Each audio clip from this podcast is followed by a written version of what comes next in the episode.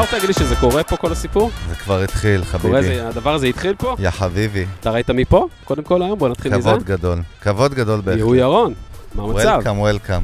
מצב מעולה, בירה זה לא מדהים לפודקאסט כי זה עושה גרפסים כל הזמן, אה? טוב זה מאוד. תראה, אנחנו. בערק, ואתה. יודע, בארטקור. משלם. טוב מאוד. בעד אותנטיות תמיד. לגמרי, אז אנחנו רוצים להודות לכל המאזינים שלנו ברחבי הגלקסיה. אנחנו בעוד פרק והמרנו מהגג של BPM. איזה וייב בגג, אה? אחי, אני קורא לזה אין מזג האוויר, דיברנו על זה מקודם, אין מזג האוויר מה. מושלם, באמצע. זה פשוט אה, אין... balance. אה, קלאסי, כאילו, לא- לחיות ככה פשוט. ארבעה ימים כאלה. להתקיים ככה. אני מוכן, גם בצל, אחי. יהוא. ירון, מה קורה? טוב, דווקא. מה? למה דווקא? לא, כאילו, טוב. לא, אני כאילו טוב. אומר, טוב, לא בקטע של מה קורה. טוב, אלא מה? טוב, אחי. איזה בחור אופטימי וסימפטי, אה? כן. בגלל זה הדווקא. נראה לי זה מטה. אנחנו נראה, אנחנו לא ישר נפצח. לא יודע, אולי כן, אולי לא. אז uh, היום באמת נצלול עם יהוא ירון, אחד מהאנשים הכי חשובים מבחינתי, זה בכל אופן תעשיית המוזיקה היום בישראל, מחזיק, מה שנקרא, תראה, מתקש... מי מתקשר אליי? לא משנה. מה שנקרא, מחזיק בפיקוד דרום, או פיקוד צפון נקרא לזה, בעוצמה שהסורים לא יכבשו. אהה, אהבת את הווייב? נחמד, נחמד, אתה מבין? נחמד. אה, וזהו, ובואו נתחיל את הפרק. בואו רק נודה באמת לנותני החסות שלנו, בדיוק. שותפים שלנו BPM, אה, ולמפיק שלנו, תם רוזנטל, יותם, מה קורה, יותם? ליאור אלון איזה גבר. המדהימה, יריב עציון, אלירן, עידן חנה ש fucking נמצא ב-LA. עידן לא. למה- אני לא יודע אם הוא מקבל קרדיט, הוא fucking לא בארץ, אבל מגיע לו. עידן? הנה, הוא שלם איזה 30% מיסים על הפודקאסט הזה. לגמרי, חולים עליך. אה, וכל הצוות הנפלא שמאפשר לנו לייצר פה תוכן וערך, וזהו, המרנו, הדיילות כבר חגרו, ואפשר לתת בראש. לפני הכל, דווקא בקטנה, למי שלא מכיר, תן לנו איזה preview pitch עליך, מה אתה עושה, העשייה שלך, שנקבל קצת מושג, שאנשים יקבלו כזה, יבינו מי מי פה, מי בא, מי זה. אה, תמיד כשאני מייק, אמור, תמיד כן. כשאני אמור. לעשות את זה לעצמי, אז אני שוכח את הרוב. אה, אוקיי. אה, אני בסיסט. אה, ניגנתי הרבה שנים על הרבה במות ואולפנים כאלה. אני מפיק כבר הרבה זמן, מפיק מוזיקלי. אה, אני עושה את הדברים שלי, את האלבומים והופעות. אה, אני כבר ממש, או ממש לפני אלבום רביעי. כלומר, הוא. מוכן, הוא פשוט. עוד מחכה רגע. אש.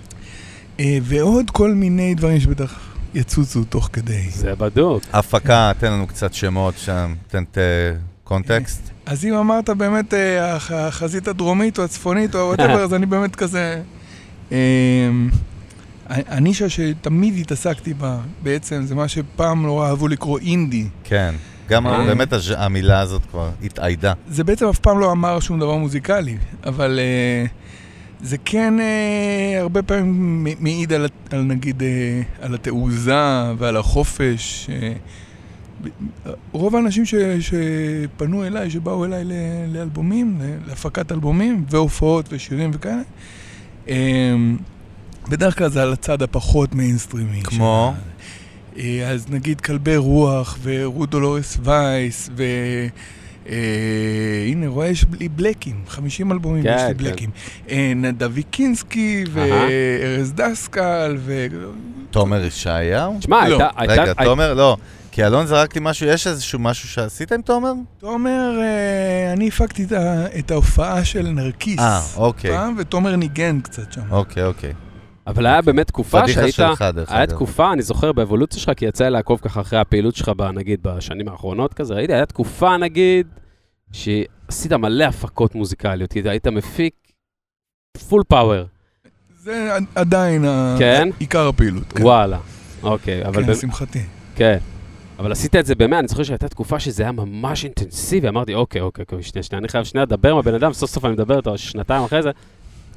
בואנה, כאילו, נתת שם עבודה, אחי, אני, אני בטוח שזה fucking שחק לך את הצורה, גם בתור אמן, בתור אומן יוצר, ואמרתי, איפה ה balance הזה שם? מה קורה שם עם ה balance הזה? בן אדם, הרי בן אדם שהוא אש, יש לך מלא ביטוי ויש לך מלא say, ואתה כאילו כולך בחוץ, ו, ואתה כל הזמן מפיק.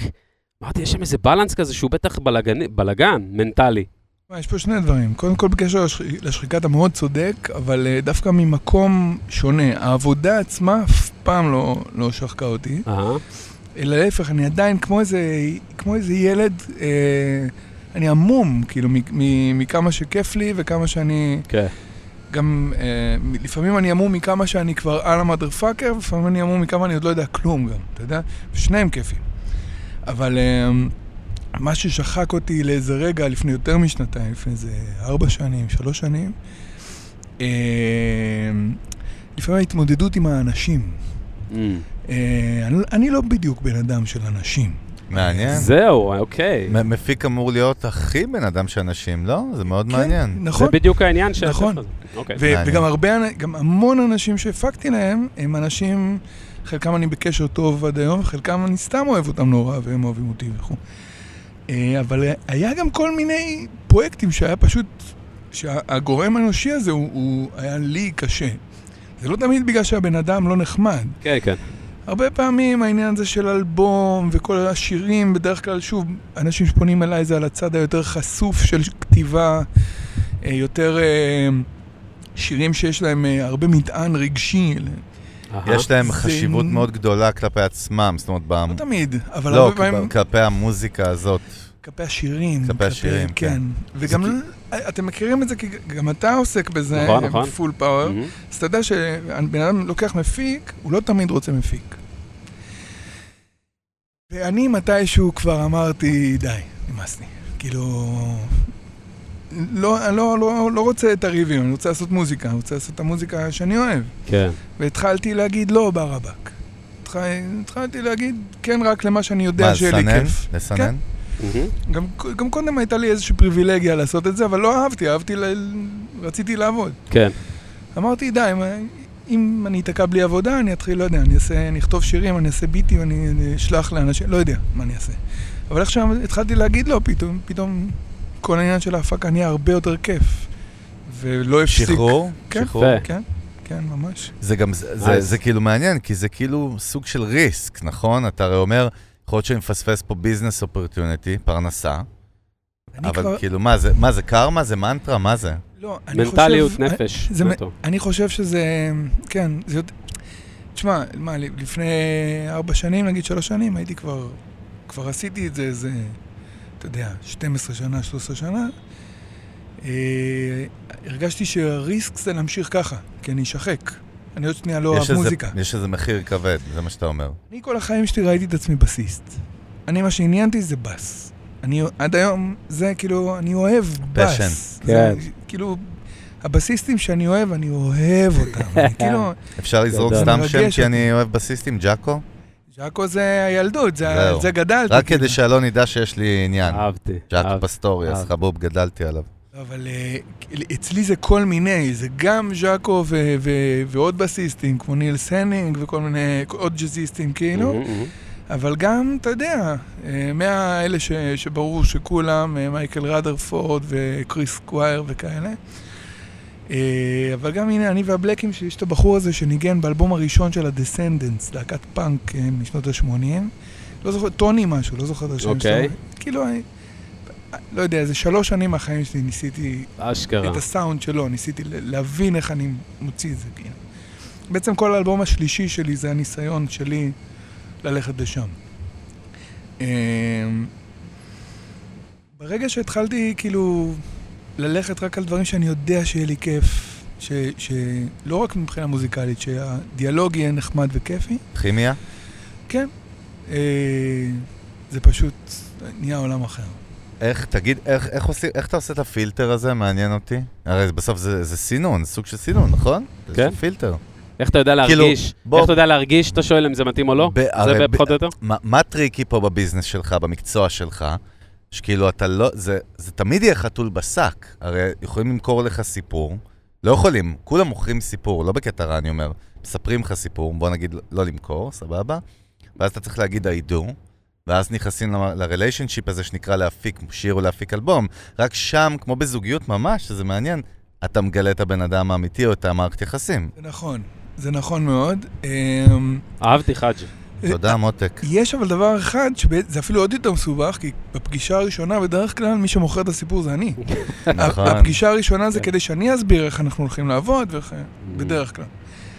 אמ, אבל שוב, אחרי שאתה עושה את זה איזה תקופה, אתה כן יכול לנחש ניחוש שהוא קצת יותר מושכל. אתה מפתח איזשהו חוש? יותר מזה, אני יכול Mhm. להגיד שהפעמים שסיימתי אלבום ואמרתי, אני לא מפיק יותר, כי זה פשוט לקח יותר מדי זמן, עם יותר מדי ריבים, עם יותר מדי...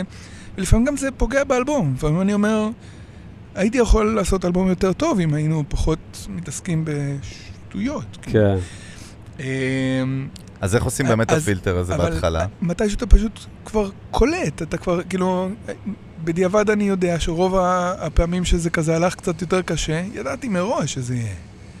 פשוט אמרתי, יאללה, בואו נעשה מוזיקה. זאת אומרת, זה לא משהו שלומדים ב- ב- ב- בתיאוריה באיזשהו בית ספר, לא, מה פתאום? זה משהו שאתה מפתח, אתה חייב לעבור את ה shit, לא רק... נכון? אני זה שואל. משהו ש... זה, זה... שטח. אתה שואל והתשובה היא חד משמעית כן, זה משהו שאני ב quest, במסע הצלב האישי שלי, אני נלחם בו. כי אני, הנה אמרנו שיצוצו עוד דברים תוך כדי. אני בשלוש שנים האחרונות מלמד במכינה אה, מדהימה לאומנויות שנקראת אה, הגראז'. אה, אני מלמד שם, אה, אה, אני מלמד גם כתיבת שירים, אני גם מלמד הפקה מוזיקלית. אבל הקורס ההפקה המוזיקלית שלי הוא לא קורס כדי שהם יהיו מפיקים, אלא קורס הפקה מוזיקלית לנגנים. אני, אוקיי. המטרה שלי היא, כמו שאתה אומר, זה לא דבר שלומדים, הדברים האלה. המטרה שלי היא ללמד אנשים שרוצים לנגן בהפקות בסוף, ובאולפנים ובאלבמות וכאלה, ללמד איך זה באמת, לא רק את ה... איך מנגנים לא תיאוריה. בבית ספר, בהרכב של. בית ספר, את השיר שהחבר שלך כתב. איך אתה בא, עובד עם מפיק, מבין את הז'רגון שלו, מבין מה הוא רוצה ממך. מ... אה, מבלנסים ועד אה, סאונד ועד... יפה, אה, מהמם. אתה יודע, ב- ב- ב- זה ב- nice, אחי, מאוד. לא, אני כל כך מתחבר בעולם, נגיד, של יזמים, של סטארט-אפים. אתה- כשאתה הולך לגייס כסף, אז אף אחד לא יכול להכין אותך. אתה יכול להיות הגאון הכי גדול מ-8200, אתה יודע, עם המוח הכי מבריק, ויכולים להסביר לך אלף יזמים אחרים שעשו אקזיטים, סתם דוגמה, איך זה. רק כשאתה מגיע לשטח ומדבר עם משקיעים אמיתיים, אז אתה חווה ולומד וצורב ומבין מה יהיה הלאה ואיך... יש פה משהו שאי אפשר להסביר אותו, אתה חייב לעבור על בשרך. זה מאוד כן. מעניין. כן, יש... אה, יש אה, איזה אה, מסיבת עיתונאים כזאת שראיתי עם קוונטין טרנטינו ורוברט רוד- רודריגז. או, שהם- עבדו על From Dusk Till Dawn. או, זה 20 שנה אחורה. אגדי. אה, ומישהו שואל אותם, כנראה שטרנטינו פעם מתבטא נגד אה, בתי ספר לקולנוע. ומישהו שואל אותו, אתה עדיין חושב שבתי קולנוע זה זבל? בתי ספר לקולנוע זה זבל? אז אה, טרנטינו אומר לו, תשמע, הנה רודריגז פה לידי, עשה את אל מריאצ'י ב-12 שקל בערך במקסיקו. יצא לו סרט טירוף, הוא. עשה, הוא עבד על זה ארבע שנים, הוא קרע את התחת, הוא איבד את הבית שלו, יצא לו סרט מטורף. אני הלכתי, עשיתי סרט, עבדתי עליו איזה שלוש שנים, יצא לי הסרט הכי מחורבן בעולם, זרקתי אותו, אבל אז, זה היה בית ספר שלי, והלכתי ועשיתי את כלבי אשמורת. ש- זה טרנטינו, אז הוא אומר כן. שזה סרט בן זונה, זה הסרט הכי טוב. כן. עכשיו, והוא אמר את זה, אני כבר, כשראיתי את זה הייתי אחרי שכבר אה, הקלטתי שני אלבומים וגנזתי אותם. ותמיד סירבתי כזה, כמעט הלכתי ללמוד אה, מגמת ביצוע בקונטרבאס בתל אביב, גם על מלגה התקבלתי וזה, ובסוף לא הלכתי. פתאום הבנתי שזה היה הבית ספר שלי, הדיסקים האלה, ש- שעלו לי הרבה מאוד כסף. ו- ו- בזמן. בזמן. אה, ולא, ולא קרה איתם כלום. אבל מה שקרה איתם זה שאני למדתי בדיוק מה שאתה אומר, אני עברתי את העל בשרי הזה, את, ה, את, ה, את האיך זה באמת. אה, אתה יודע, אין ספור ימים של הקמת תופים ולהבין אה, איך אני רוצה את זה ללכלך את הידיים ואת לא, הרגליים. גם יותר מזה, מה גורם לבן אדם, אחי, לגנוז את הפאקינג אלבום? את ההחלטה הזאת שהיא באה, וואלה, לא מוציא. אה, לא יוצא הזין הזה. למה זה לא יוצא? מה שטרנטינו אמר. יצא מה? חרא, אחי. לא, מה זה צחר? מה אתה חושב בפועל? מה, זה שומע, יש לך בטח איזה 12, 12 טרקים, אתה יודע, עשרה, מה, כל אחד מעפן? אי אפשר נגיד לקחת סינגל? אי אפשר לקחת משהו מזה? לא, לא רציתי. כלום. רציתי להמשיך הלאה. רציתי להמשיך הלאה. בש... אבל שניים. ברצף? אחד, אחד ברצף? היה אלבום שלי שכל מיני אנשים שרו. אני, אני את, העניין שאני אשיר, זה דבר של ה-11-12 שנים האחרונות, זה אה. לא, לא עלה לי בראש בכלל. אשכרה. אמ, ו... אז בהתחלה זה היה כזה, זה פרויקט שלי שאחרים שרו, זה לא, זה, זה לפני המיקסים נגנז. וואלה. ואלבום של להקה שהייתה לי נגנז תוך כדי המיקסים סוג של. מה זה, פרפקציוניזם בעצם שהחלמת ממנו? לא, זה ש- פשוט זה? פתאום... מה לא, זה? להפך, פרפס- פר- פרפקציוניזם, בניגוד לאובססיה. זה דבר שאני מאוד, אני שומר עליו בקנאות. אבל אמ, לא, הבנתי שזה לא אני, זה לא מתאים לי, עבדתי על זה קשה, לקחתי מזה המון דברים, למדתי מזה המון דברים, עשיתי גם חברויות כאלה שממשיכות אותי עד היום, אבל הדיסק לא טוב. כאילו האלבום התפתחת, לא טוב. התפתחת גם בזמן העשייה למשהו אחר, ופתאום זה היה בפרספקטיבה, מסתכל אחורה, אתה אומר, בואנה, נקסט, כזה? תשמע, גם יש משהו עם זה שזה שני אלבומים שלא אני שרתי בהם. הבנתי. פתאום קלטתי שאני לא רק לא שר, אני גם לא כותב לעצמי. אני כותב איזה משהו בדיוני כזה, לאיזה מישהו בדיוני, כאילו... ואז פתאום אמרתי, די, אני מתחיל לכתוב שירים לעצמי. וכנראה כשאמרתי את זה, זה היה בשל מבחינתי. כן. מה, כאילו לא מחובר לסיפור? חובר רק לסיפור. לא, היה כאילו. סיפור. יפה. אתה מבין מה אני מתכוון? היה סיפור. אהבתי. אהבתי. היה. בידור, כאילו, היה איזה אהבתי, אהבתי. שיר בדיוני כזה. אבל לא מצאת את עצמך בסיפור. לא היה את עצמי. לא. ניסיתי. אחד הדברים הכי חזקים בתוכן בכלל, קולנוע, אמרת טרנטינו וזה, ובכלל בקולנוע, הרי בפסיכולוגיה של קולנוע, בתוכן, אם מזקקים את זה, ודרך אגב, נטפליקס היום זה מה שהם עושים, זאת אומרת, זה המדע שהם עובדים איתו, לגרום לבן אדם, גם עולם הפרסום, דרך אגב, והשיווק, עובדים על לנסות לפצח, לגרום לבן אדם בצד השני להזדהות עם הגיבור או להזדהות עם מישהו. ברור. אני חושב שברגע שאתה מפצח את השיט הזה, אז הקסם קורה. לא פיצחת את זה, בעיה. מרגיש אבל שזה זה מתחיל מ... בדיוק זה. בדיוק, בדיוק, זה מתחיל מהצד שלך. כאילו... מעניין. אני, אה, אה, הרבה מהעניין של הפקה מוזיקלית ושל כתיבה, כתיבה זה דבר שאני נורא מתעסק בו. אני מלמד את זה, אני חושב על זה הרבה, אני לומד את זה בעצמי, טקסטים, שירים. טקסטים, שירים. אתה יודע, אני, אני במקור, למה אמרת ז'אקו, אני במקור למדתי ג'אז. איך לומדים ג'אז? שומעים נגנים אחרים מנגנים, מוציאים את הסולואים שלהם, ואתה מבין מה הם עשו. אז ככה אני לומד דברים. אני לומד כתיבה, כי אני כל הזמן הולך ושומע וקורא את מה שאני אוהב, וחושב על זה, וחושב על זה, וחושב על זה, ומבין את עצמי בתוך זה. והיה איזה רגע שהבנתי שאחד הדברים שאני הכי אוהב אצל אומנים, זה לאו דווקא את השיר האחד המדהים, אלא את המיתוס שיש להם בכל היצירה. כן, מישהו כמו זאפה, או ניק קייב מצד שני, או תום וייטס מצד שלישי. signature. זה כבר הסיפור שהוא סיפור של 20 אלבומים, לא של שני ש- כן. שירים. מארוול, אחי. זה- מארוול, זה אחי. ת- תמיד יהיה את ה-DNA של מארוול. יקום, כן, זה יקום, ולא משנה אם יהיה סיפור אחר לחלוטין בפרק הבא, בסרט הבא, בדיוק. או בסדרה אפילו, בדיסני. אבל יהיה את זה- הדמות, ויהיה את הקשר, ויהיה... זה כן, חלק בואנה, מהיוניברס. אחלה- אחלה הגבלה פה, בואנה, בואנה. יציאה יפה, חבר'ה. אבל העניין הקולנועי הזה הוא חשוב. מראים לך, מה- אני- למה אני- לא? אתה יודע, אני גם, העניין הקולנועי, אני גם, אני מאוד אוהב סרטים, ואני רואה סרטים, ואבא שלי הוא כזה מורה לקולנוע, וכזה וואלה. תמיד... תמ- כאילו, תמ- תמיד אה, עבדו איתי מילדות כזה על מה לי- מה להסתכל בסרט בשביל אשכרה. תן לנו, תן לנו. לא, אבל מה שאני אומר זה בדיוק מה ש- מה- מה שאתה אומר, היקום הזה, הקולנועי, הוא הרי נורא קיים במוזיקה, בסופו של דבר. בחלק מהמקרים. ואז קלטתי שזה מה שמעניין אותי, ליצור, בל- בלכתוב שירים. לא בא לי לכתוב את השיר האחד הזה. בא לי לכתוב את הדמות הזאת. אני אף פעם בחיים שלי לא הייתי מי ש... לא הייתי מי שרציתי להיות. הייתי כזה, אתה יודע, הייתי ילד, לא הייתי מבסוט מעצמי, לא, אף פעם לא הייתי מבסוט מאיך שאני נראה, מאיך שאני מסתדר עם אנשים יש כאלה. מצב שגם טרנטינו, אתה יודע. אני, אני די בונה על זה. נכון? כן. בסופו של דבר, אני בא לכתוב, אבל טרנטינו לא כותב את טרנטינו, טרנטינו כותב את uh, וינסנט וגה ואת מיסטר פינק. אני כותב את יהוא. אבל יהוא שאני כותב זה גם הרבה יהוא אמיתי, אבל זה גם טיפה, ייאוש שאתה הפנטזיה רוצה- שרוצ-. היית רוצה להיות מעניין, כמו וואו. שניק קייב, זה לא ניק קייב, זה דמות. פי ג'יי הארווי זה, זה דמות, בסוף. פתאום כן. ניק קייב מת לו הילד, אז פתאום כל, ה, כל החומות נפלו.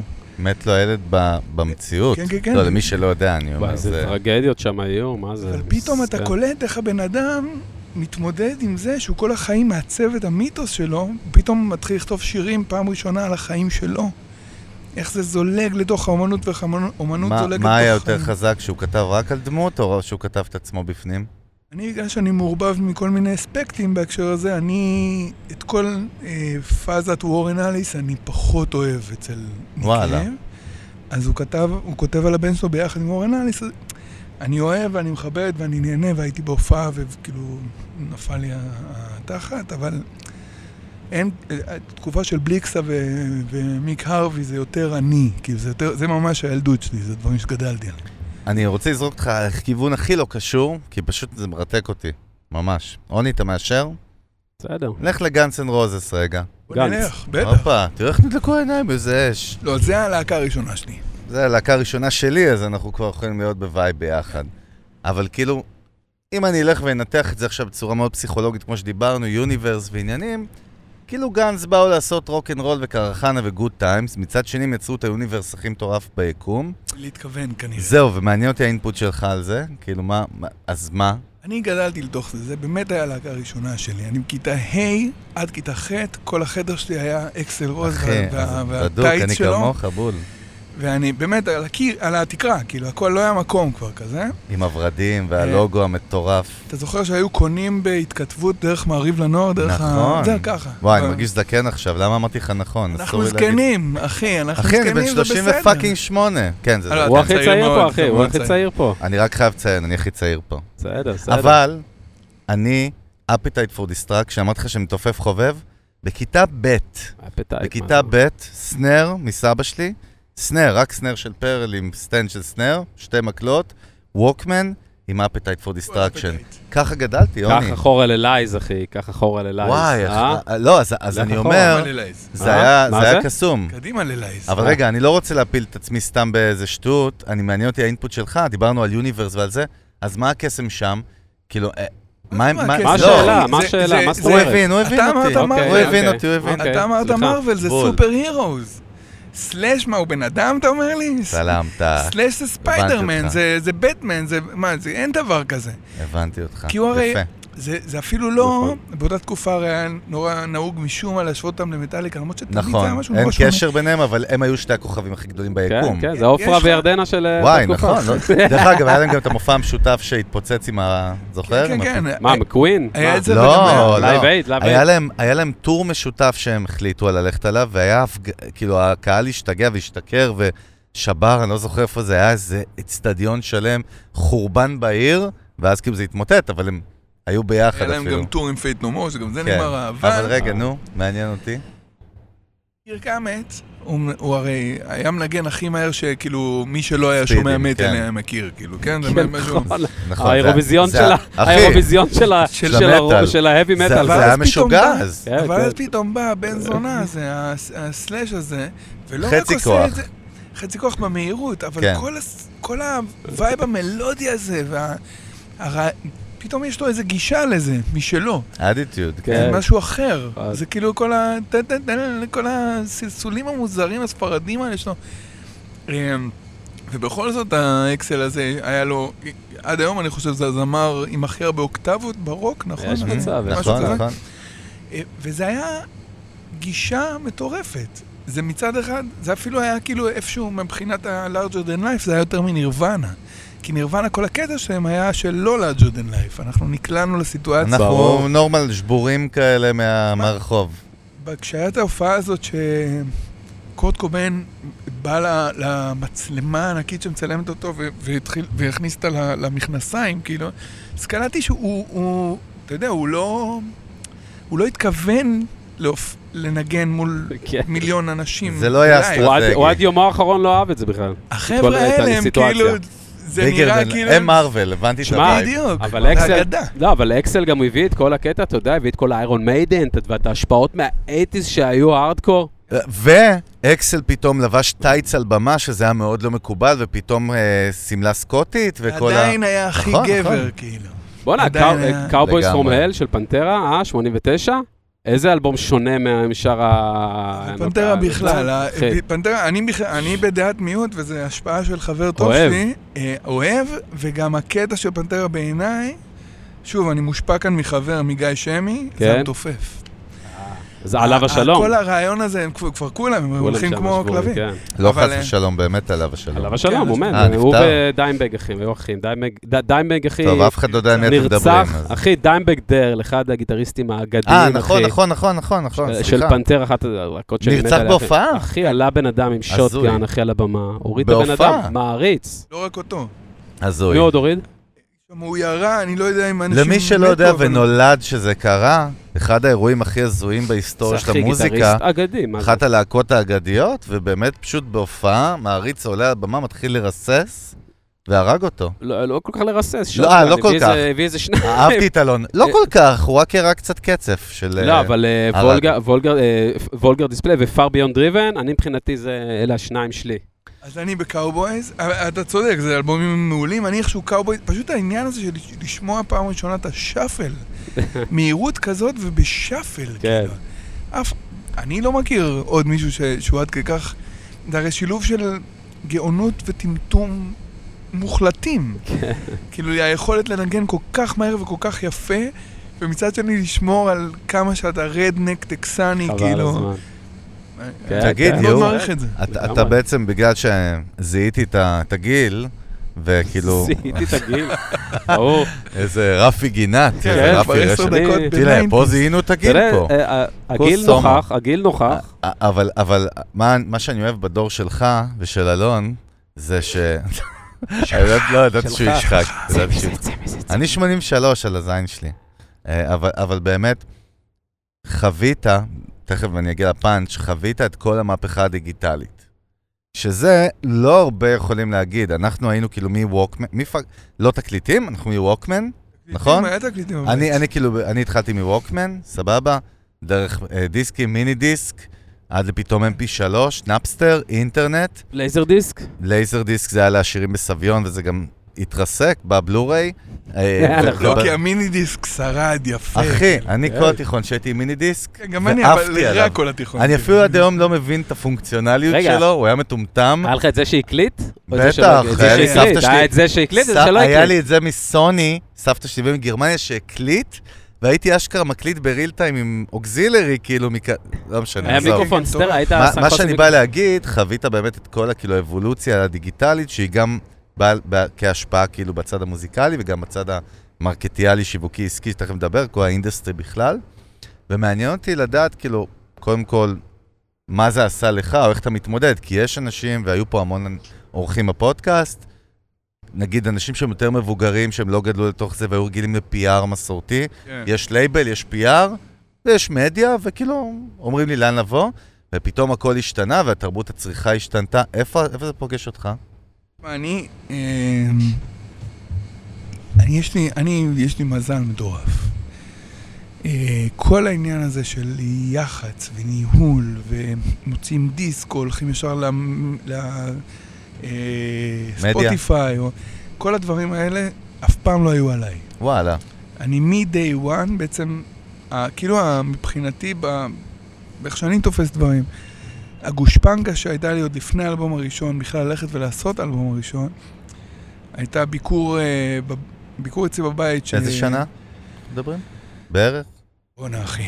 לא משנה. 2000, לא, 2008. לא כזה אחורה בזמן, אחי. 13 שנה. כן. מכובד. מה זה בחודשים זה האלבום הראשון 170 יצא לפני 170 עשר חודש. אה, בא אליי אסף רחמני, שאז אני הכרתי אותו כי הוא היה אח של חבר שלי. אה, הוא היה במקרה, או לא במקרה, הוא בא להופעה שלי בירושלים. הוא, נה, הוא בדיוק עזב את Lev Group, הוא ניהל את Lev Group, אה, היה איזה שנייה למי שה- שלא יודע, מה זה? הייתה איזה שנייה שהייתה חברת תקליטים כזאת, אני חושב שהם אולי אפילו עדיין קיימים, אבל אז לב הם היו זה לא ממש... הקולנוע? זה משהו, אני חושב שזה קשור. לא קשור, אולי זה גם Mm. כן קשור.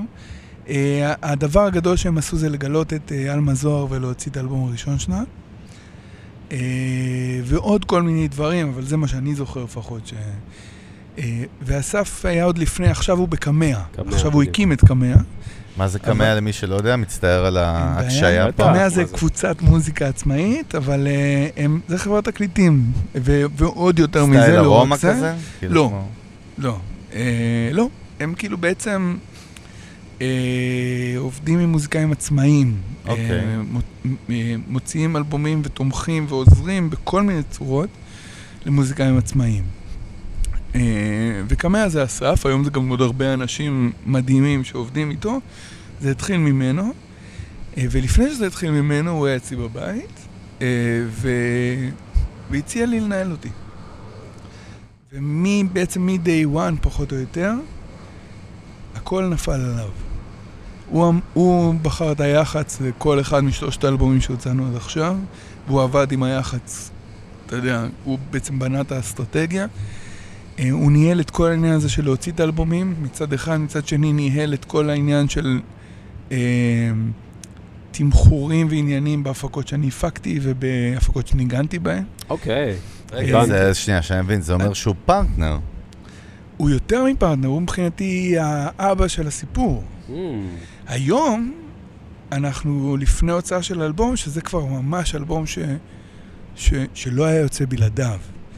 אה, שממש קמע באו ותמכו ב, ב, באלבום הזה. מה, זה זלג כבר, אבל גם לברנד שלך ברמה זהו. של הערוץ של ההפקות כבר, כאילו ממש במה שאתה מציע בשירותים, כאילו ממש היום, למעלה בתמנון. לגמרי, אהה. הוא, הוא הכל, הוא, הוא היה ממש, אה, עד ממש לא מזמן הוא היה, אה, הוא היה מי שדיבר עם אנשים בשבילי. וואלה. מי שעשה את כל הח... אתה אומר, איך השפיע עליך המדיה? אני לא יודע. מעניין, אחי. פעם לא היה לי וואו. אכפת. וואי, ומה מעניין. שקרה כאילו עכשיו... היית תלוי בו, מה זאת אומרת? לא היה לך אכפת כי מישהו סגר את זה הפינה. יותר לך את מתלוי, זה. זה יותר מתלוי. זה אסף מה- מהיום הראשון, אה, אני לא יודע אם מישהו מכם מכיר אותו, הוא... הוא זה לא, אמרת ארומה, זה כאילו בדיוק ה- ה- התשליל של ארומה, וואלה. ובדיוק התשליל של אה, כל האנשי אה, חברות תקליטים ש- שגדלנו על על הצ'יזבטים. עליהם. כן. זה, אה, הוא מהיום הראשון היה מאוד מאוד חבר, מאוד מאוד חבר. היום אנחנו ב, במצב שהוא עדיין, הוא עדיין באסטרטגיה, הוא עדיין בראש של הפירמידה, הוא, כל מה שקשור לאלבומים ולקריירה שלי כיהו, כן, כהשירים שלי, מהמם. הוא מאוד שם. והפקות? מאוד מאמין בזה. כל מה שקשור לניהול שוטף, זה, אני, אני כבר כמעט שנה אצל אה, ימית הגר, שהצטרפה אלינו פשוט. שמה. ה position שלה, כאילו? מה ה vibe? עכשיו ההפקות והתמחורים וההופעות ו booking וכל הדברים האלה. עכשיו, בעצם הניהול השוטף הוא אצלה. זאת אומרת שאתה מבחינתך executioner, מה שאנחנו קוראים ביצועיסט, לא בקטע רע. לא, כאילו, לא. אני, אני בוחר ה- את העבודות. אתה עושה את ה craft שלך, היא, זאת אומרת, אבל זה הכל עובר דרך פילטר שלה, וכאילו, היא מביאה איך? לשולחן. אני. איך? י- זהו. רק להבין את ה process, כאילו מה, בדיוק. בא בן אדם, שמע את יו, הרי לך יש סאונד מאוד מאוד ספציפי גם, דאגת. כן. ל brand שלך. יש לך signature sound, אחי, ברור שאתה מנסה לצאת גם ולעשות את זה, אבל... אבל יש לך את הסאונד שלך, בשביל זה גם אנשים באים. מה ה process, כאילו, איך זה עובד? מה, נגיד, אני עכשיו, יוסי, אליי. שמעתי את דיו, אני רוצה שתפיק לי אלבום, מה עושים? אז אני נפגש עם יוסי, אני שומע את הוא מדבר המוזיקה. איתך? הוא מדבר כן. עם- או לימית, או למנהלי, או מה לא? היום כבר גם מדברים עם ימית, אבל הרבה פעמים אתה בא אליי. אה, אה, אני אקשיב, אני אראה אם אני בכלל מתחבר. אה, ואז אנחנו ניפגש. ואחרי שאני, ש, ששנינו נראה שהכל סבבה, שאנחנו רוצים לרקוד איזה. פולקה ביחד, אז אתה תדבר עם ימית על כסף. הבנתי, ועל... ועל על whatever. לסגור את הפינות. כן. הבנתי. ימית, היתרון הגדול שלה, כמו אסף, שזה באמת, אני התחלתי את כל העניין הזה עם זה שיש לי מזל מטורף. איזה שני אנשים שהם נורא פונקציונליים בחיים שלי באמת, כן. אבל הם שניהם, זה לב, לב היסטרי. זאת אומרת, הם חייבים להיות מחוברים ברמה רגשית, זה לא רק. ביזנס, בוא נביא עבודה, אני גוזר. קופון, אני מביא איקס אחוזים. וימית עכשיו במקום שגם הרבה, הרבה מהאנשים שאני מפיק להם אלבום, היא גם התאהבה בהם איזו התאהבות שלה, והיא עוזרת להם. מהצד שלה של איך בכלל אה, לבנות אולי איזה תהליך, ואיך כדאי לך לעשות את זה, איך כדאי לך לעשות את זה. אז כאילו הכל נהיה נורא במשפחה, כאילו. מרגיש כמו לייבל, אחי, לא יודע מה איתך. זהו, אה, vibe לגמרי של לייבל. נשמע לי vibe של בית, לייבל. סאונד גם. זה יותר מגניב מלייבל בעיניי, כי זה לא מחייב, זה לא אומר שהכל בסוף יצא באותו לייבל או אוקיי. whatever. זה פשוט... ב- אני חושב שאלון יותר התכוון. לשיטת ה... כן. למתודולוגיה, ל- כן, כאילו כן, כן, ל process, אתה הוא יודע. צודק גם. זה שזה נכון. יותר מקצועי, לא עכשיו אני מקבל, מוציא איזה אבל רעיון. העניין- ו- אבל העניין פה באמת זה המחויבות, הרי זה, מה שלא הופך את זה ללייבל, או הרצון להיות זה, זה המחויבות של ל- להבטיח שתצא, כאילו נותנים לזה יותר space, יעני. לגמרי, אבל אני רוצה לאתגר את זה, כפרות. תן לי, אני רוצה לאתגר את זה. תן לי. אני רוצה להבין את הדברים המפגרים והבסיסיים, שהם לא מפגרים ולא בסיסיים בכלל, שנקרא בסוף להביא עבודה, להביא in-house, כאילו להביא פה פרויקטים, אוקיי? זאת אומרת, בוא נעשה את זה ככה, אני שואל אותך שאלה, ברור, בסוף אני רוצה את התשובה ממך, לא ממני. אני כדאי. יודע- יש... תודה, מותק, יא. ג'ינג'י, חולה עליך. בואנה, לא רבנו מספיק, תראו ירון פה. הוא כמו איזה גורו של אה, יוגה. משקיט אני מרגיע אותנו, אחי. אני מרגיש שאני טוב מדי עכשיו בחיים. לא, הפוך, אני מרגיש שאני רע מדי לידו. אני לא, מרגיש יש שאני עניין איש עם רע. המרחק גם, אחי, זה... המרחק הפיזי. בכל ארגון, יואו. יואו, וואו, נשמה, כן. חיים של סבא. בכל ארגון בעולם, בכל- ב-83 בכל- לא. בן 83. בכל ארגון בעולם, לכל חברה, מסטארט-אפ ועד פלאפל, יש sales, סבבה? אוקיי. יש division או department שמתעסקים בלהביא עבודה, להביא לקוחות, להביא פרויקטים. לא הכרתי אף אחד מהם, כולל Microsoft ו Apple, אולי אפל זה דוגמה דווקא לא טובה, super brand, שלא עובדים על זה מאוד קשה בשביל להביא את העבודה. איך זה קורה אצלך? רגע, אני אגיד לך למה אני שואל. כי זה יישמע למאזין, צופה זה יהיה old school, למאזין מבחוץ או למאזינה, מה, מה זאת אומרת? כאילו, מדברים, אנחנו מדברים פה על ה process אחרי שהגיעה העבודה. אני, חגי, ואני בטוח שגם אתה עונה, מה, איך מביאים עבודה? איך מגיעה עבודה? מה, הוא פה לאוזן? כמה פה לאוזן? זה ישראל. לא עושים פעולות אקטיביות. איך, איך זה עובד? ואחרי חפירה סופר ארוכה, אפשר היה לשאול את זה קצר, נכון? אבל... אבל... לא, אבל- זה... עכשיו, מה נשאר רק? אני סותם את הפה. עכשיו נשאר אני לתת לענות. אני מגלגל סיגריה, אז אני. מצטער, התשובה תהיה יותר ארוכה. טוב, עליך. ההפך, כי- יגלגל, יעשן אותה גם, הכל כי טוב. תראה, ה- אחרי הרבה זמן שאני נלחמתי עם העניין הזה של להביא עבודה, לנסות להיות נחמד בפייסבוק, לנסות להיות איכשהו באינסטגרם לפעמים, אה, ליחצן את ה... לא יודע, אה, פתאום קלטתי, וזה קרה לי ממש בזמן האחרון, אה, שכמו כל דבר בחיים שלי, לא קורים לי דברים כמו שהם קורים לכולם. אני, למ, למשל, אה, עד ממש לא מזמן, שוב, אמרתי לך, אני, אמרתי לכם, אני, אה, המקור שלי זה בס. אני בסיסט. אני, החלום שלי זה להיות בסיסט. וכשעמדתי, כשהייתי עומד, הרבה זמן יחסית גם, אה, עם אביתר בנאי ועם רונה קינן וכל... אה, הייתי עומד, אתה יודע, מול אנשים בהופעה, לפעמים גם במות יותר גדולות ממה שאני רגיל היום. אז אמרתי, הנה, זה ההגשמה של החלום. והייתי רק עסוק בכל הזמן לשמור על הכיסא שלי ולדאוג לעוד הפקה שאני אוכל לנגן בה, כי זה לא מספיק, כי כבר יש לי ילדות ושיט. אה, ופתאום עכשיו אני קולט, אני מנגן בכמה מסגרות שאני מאוהב בהן. אני עושה את ההפקות האלה שעכשיו באמת, אני כבר, לא יודע, כבר איזה הרבה מאוד זמן עושה רק דברים שאני כאילו צורח מרוב שמחה כשאני נכנס לאולפן, אשכרה. אה, מלמד בבית ספר הזה, בגראז', שהוא גם דבר מאוד מאוד טוב וחשוב שקרה לי בחיים. את כל עניין הכתיבה, שאני מייעץ גם בכתיבה לכל מיני אנשים וכותב בעצמי וזה. אה, ופתאום אני קולט שלא, אחי, Fuck this shit. לא, תמיד ניסיתי, רציתי לנגן עם איזה מישהו במיינסטרים כדי שיהיה לי, שאני אוכל, שיהיה לי איזה ג'וב טוב ואמין, שאני אוכל להרוויח כסף, יציב. אני אדע, אין את זה, זה לא יציב, במיינסטרים זה הכי פחות יציב ממה שאני מכיר. וואלה. יש את הקייסים, ה... יש את הדברים הלא יאומנו, כמו שום דבר אהוד לא בנאי יציב וזה, אבל... בתעשייה הזאת, זה לא... אני מסכים איתך. הכל זה אנשים. יש את האנשים שהם אנשים מדהימים, אבל הרוב, בסופו של דבר, לא, נכון, זה, זה, זה fling של 3-4 שנים, אתה עובר הפקה. ואני לא בדיוק זה, אני לא, לא הבסיסט הזה שעובר הפקות, שמתגלגל מהפקה להפקה. תמיד היו לי את ההפקות שהייתי בהן המון המון שנים. אה, ופתאום אני קולט, אני כבר כמה זמן, תשמע, אני עובד כמו חמור, כאילו, באמת, אני עובד שעות שהן לא הגיוניות. אבל אני, אני נהנה מכל שנייה. ולא, אני לא מביא את העבודה. Uh, כל פעם יש סוג אחר של עבודה. לא, אבל איך זה מגיע? איך- פיזית, איך זה מגיע? יש כבר עונים? 50 אלבומים, כמעט 50 אלבומים, שהטייטל מפיק שלהם הוא שלי. אה, יש את השלושה אלבומים שלי, שאני מניח שהביאו לי יותר אלבומים מר- מרוב השאר, יותר עבודה מרוב השאר. אה, זה הגיע כמו, ש... כמו שפתאום הגיע אה, אימייל מהבחור הזה שאני רואה בפייסבוק ואף פעם לא דיברתי איתו, אלון עוני ברק, שאומר לי, היי אחי, בוא, בוא, בוא תתארח במיוזיק ביזנס. מאיפה הוא, יודע- מאיפה הוא יודע מי אני? מאיפה שבאה העבודה. מאיפה... אני שנים הייתי בדבר הזה של לרדוף אחרי שקל ולהגיד כן לדברים שאני יודע שאני אעבוד יותר ממה שאני ארוויח עליהם. ואני פתאום קלטתי ש, ש, שאני יכול שנייה טיפה להירגע.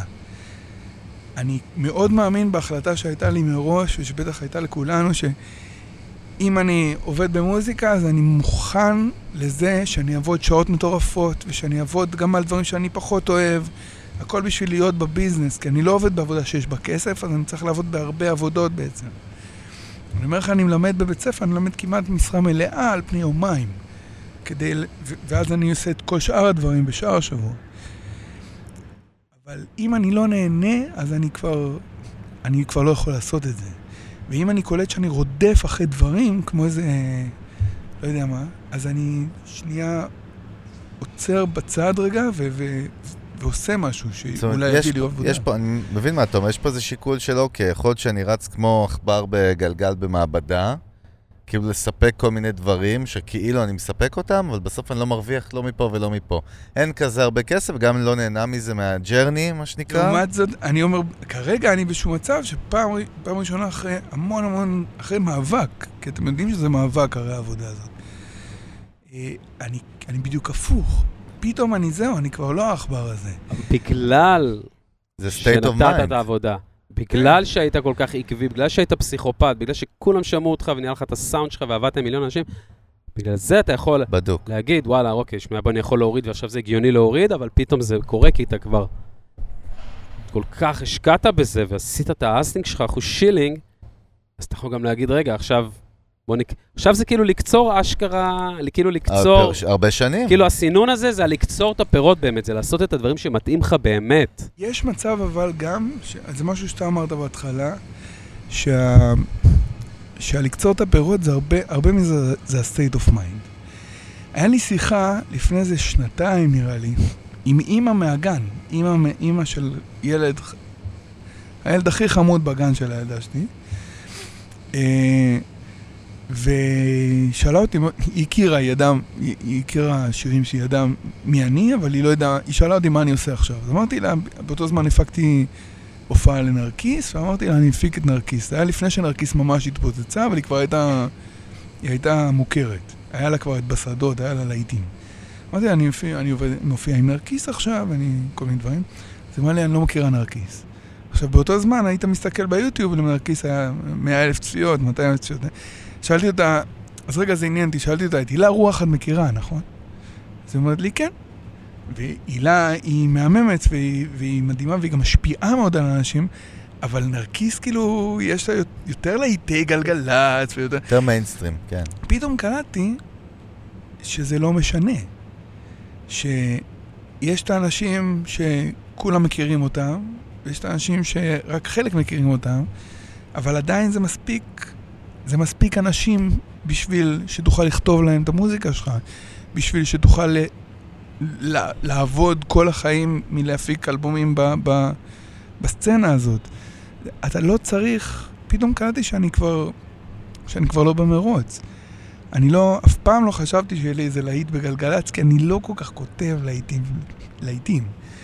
אני מאוד גאה במה שאני כותב, אני מאוד אוהב את מה שאני כותב. אה, אין לי איזה תסביך עם זה. אבל זה אף פעם לא היה שירים קליטים יותר מדי. אני אוהב את זה, זה טוב לי. אה, פתאום קלטתי שאני ממש כבר בסדר עם זה. כי למקומות שזה כן מגיע, זה מגיע. ו... ו וזה זה, זה עושה את הדבר שלו, באים להופעות, קוראים לי להפיק דברים, קוראים לי לנגן בדברים, קוראים לי להשתתף בדברים מגניבים שאני נהנה מהם ולשתות ערק Yeah. לחיים. נבנה פה ברנד, מה? לא, אה, אלון.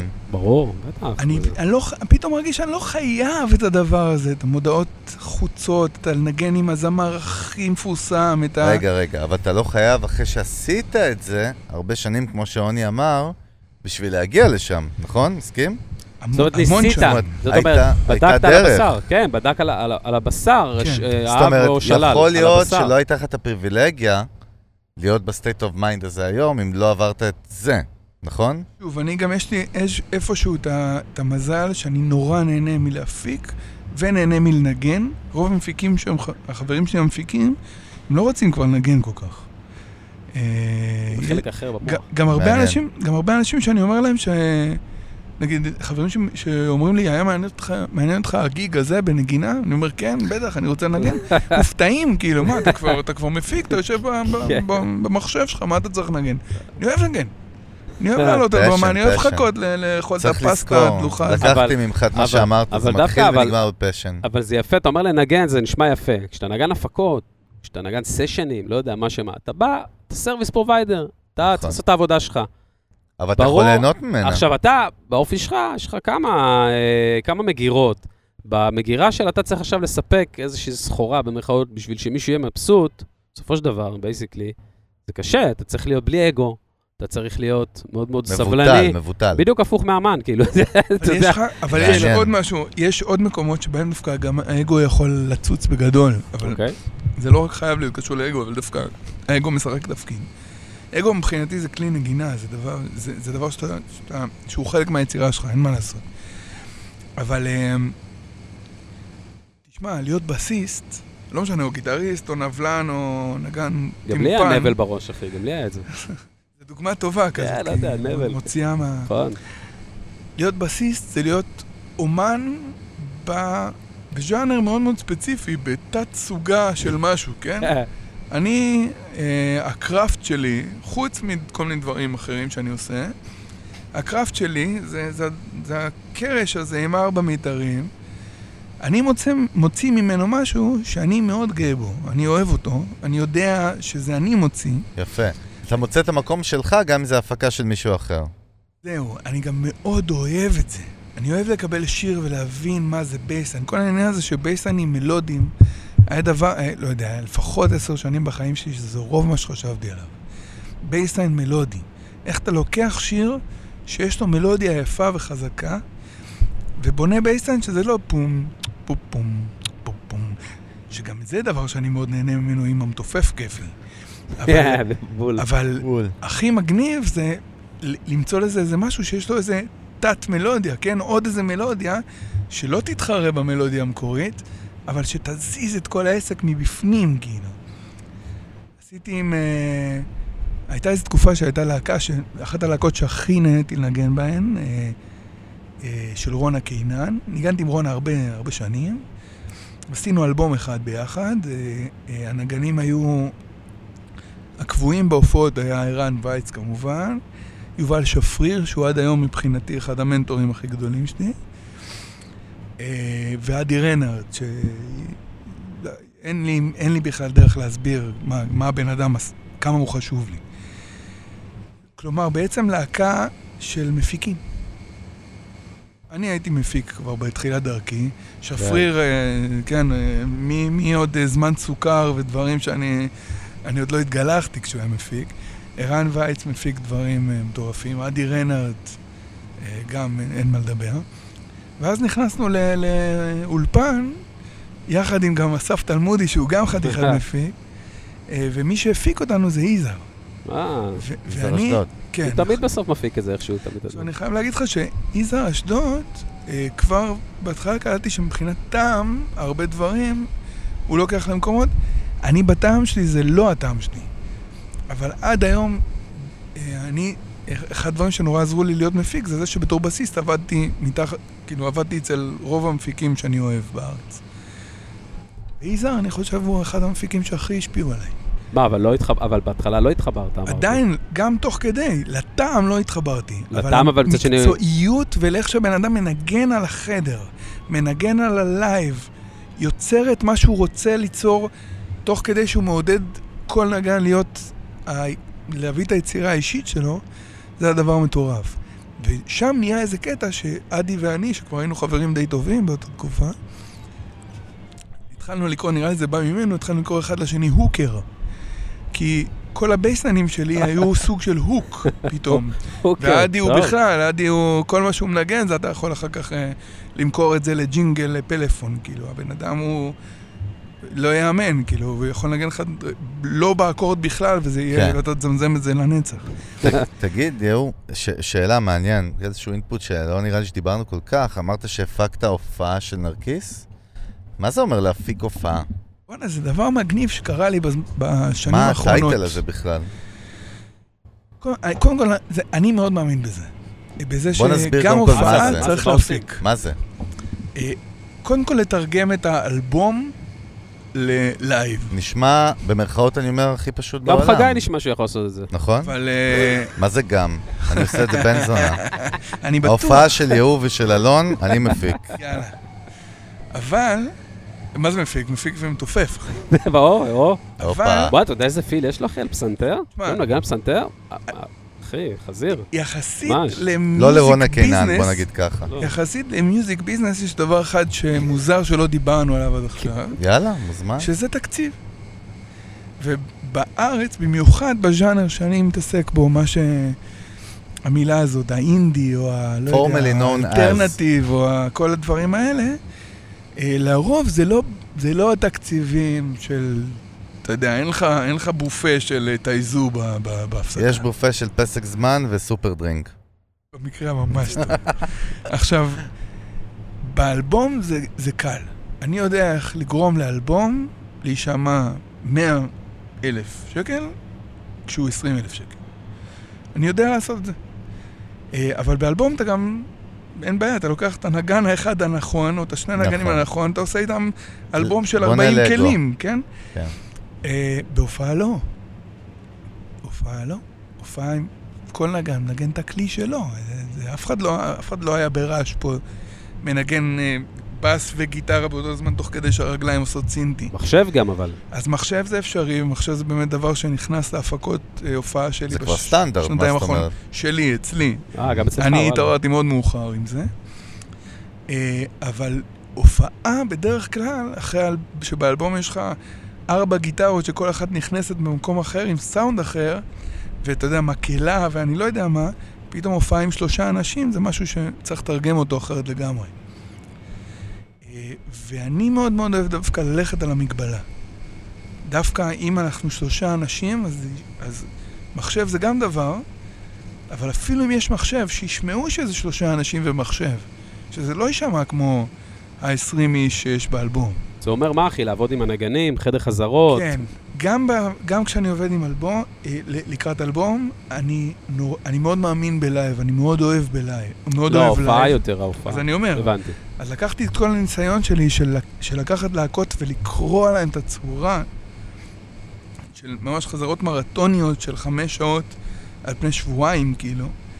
אה, לא רק, לא, לא עד שהשירים נשמעים טוב, עד שהלהקה נשמעת להקה. לקחת את הרעיון הזה ולקחת אותו ל live. וב live יש לך לאן להתפתח. באלבום אתה הולך ומקליט, ואז עובד קצת, מחליף קצת, מפנצ'ץ' קצת, ויש לך אלבום מדהים. הופעה, הופעה ראשונה לא תהיה, היא תהיה טובה, אבל היא לא תהיה ההופעה הכי טובה שלך. רגע, ההופעה אמורה, מעניין, לשכפל את האלבום, שאמורה לתת עוד איזשהו לא. אנגל כאילו אחר? כי גם בעיניי לא. לא. בעיניי אמור להיות פה טוויסט חדש, או טוויסט נוסף, או אבל- איזושהי אבל אנרגיה... זה גם בסדר אם הוא יהיה קשור לשפה של האלבום. כאילו שלמה ארצי, אני סתם נזרק עכשיו להכי קיצוני כזה, אבל כאילו שלמה ארצי מעניין אותי, דווקא האינפוט שלך. כאילו, איפה הקשר בין האלבום שלו להופעה שלו?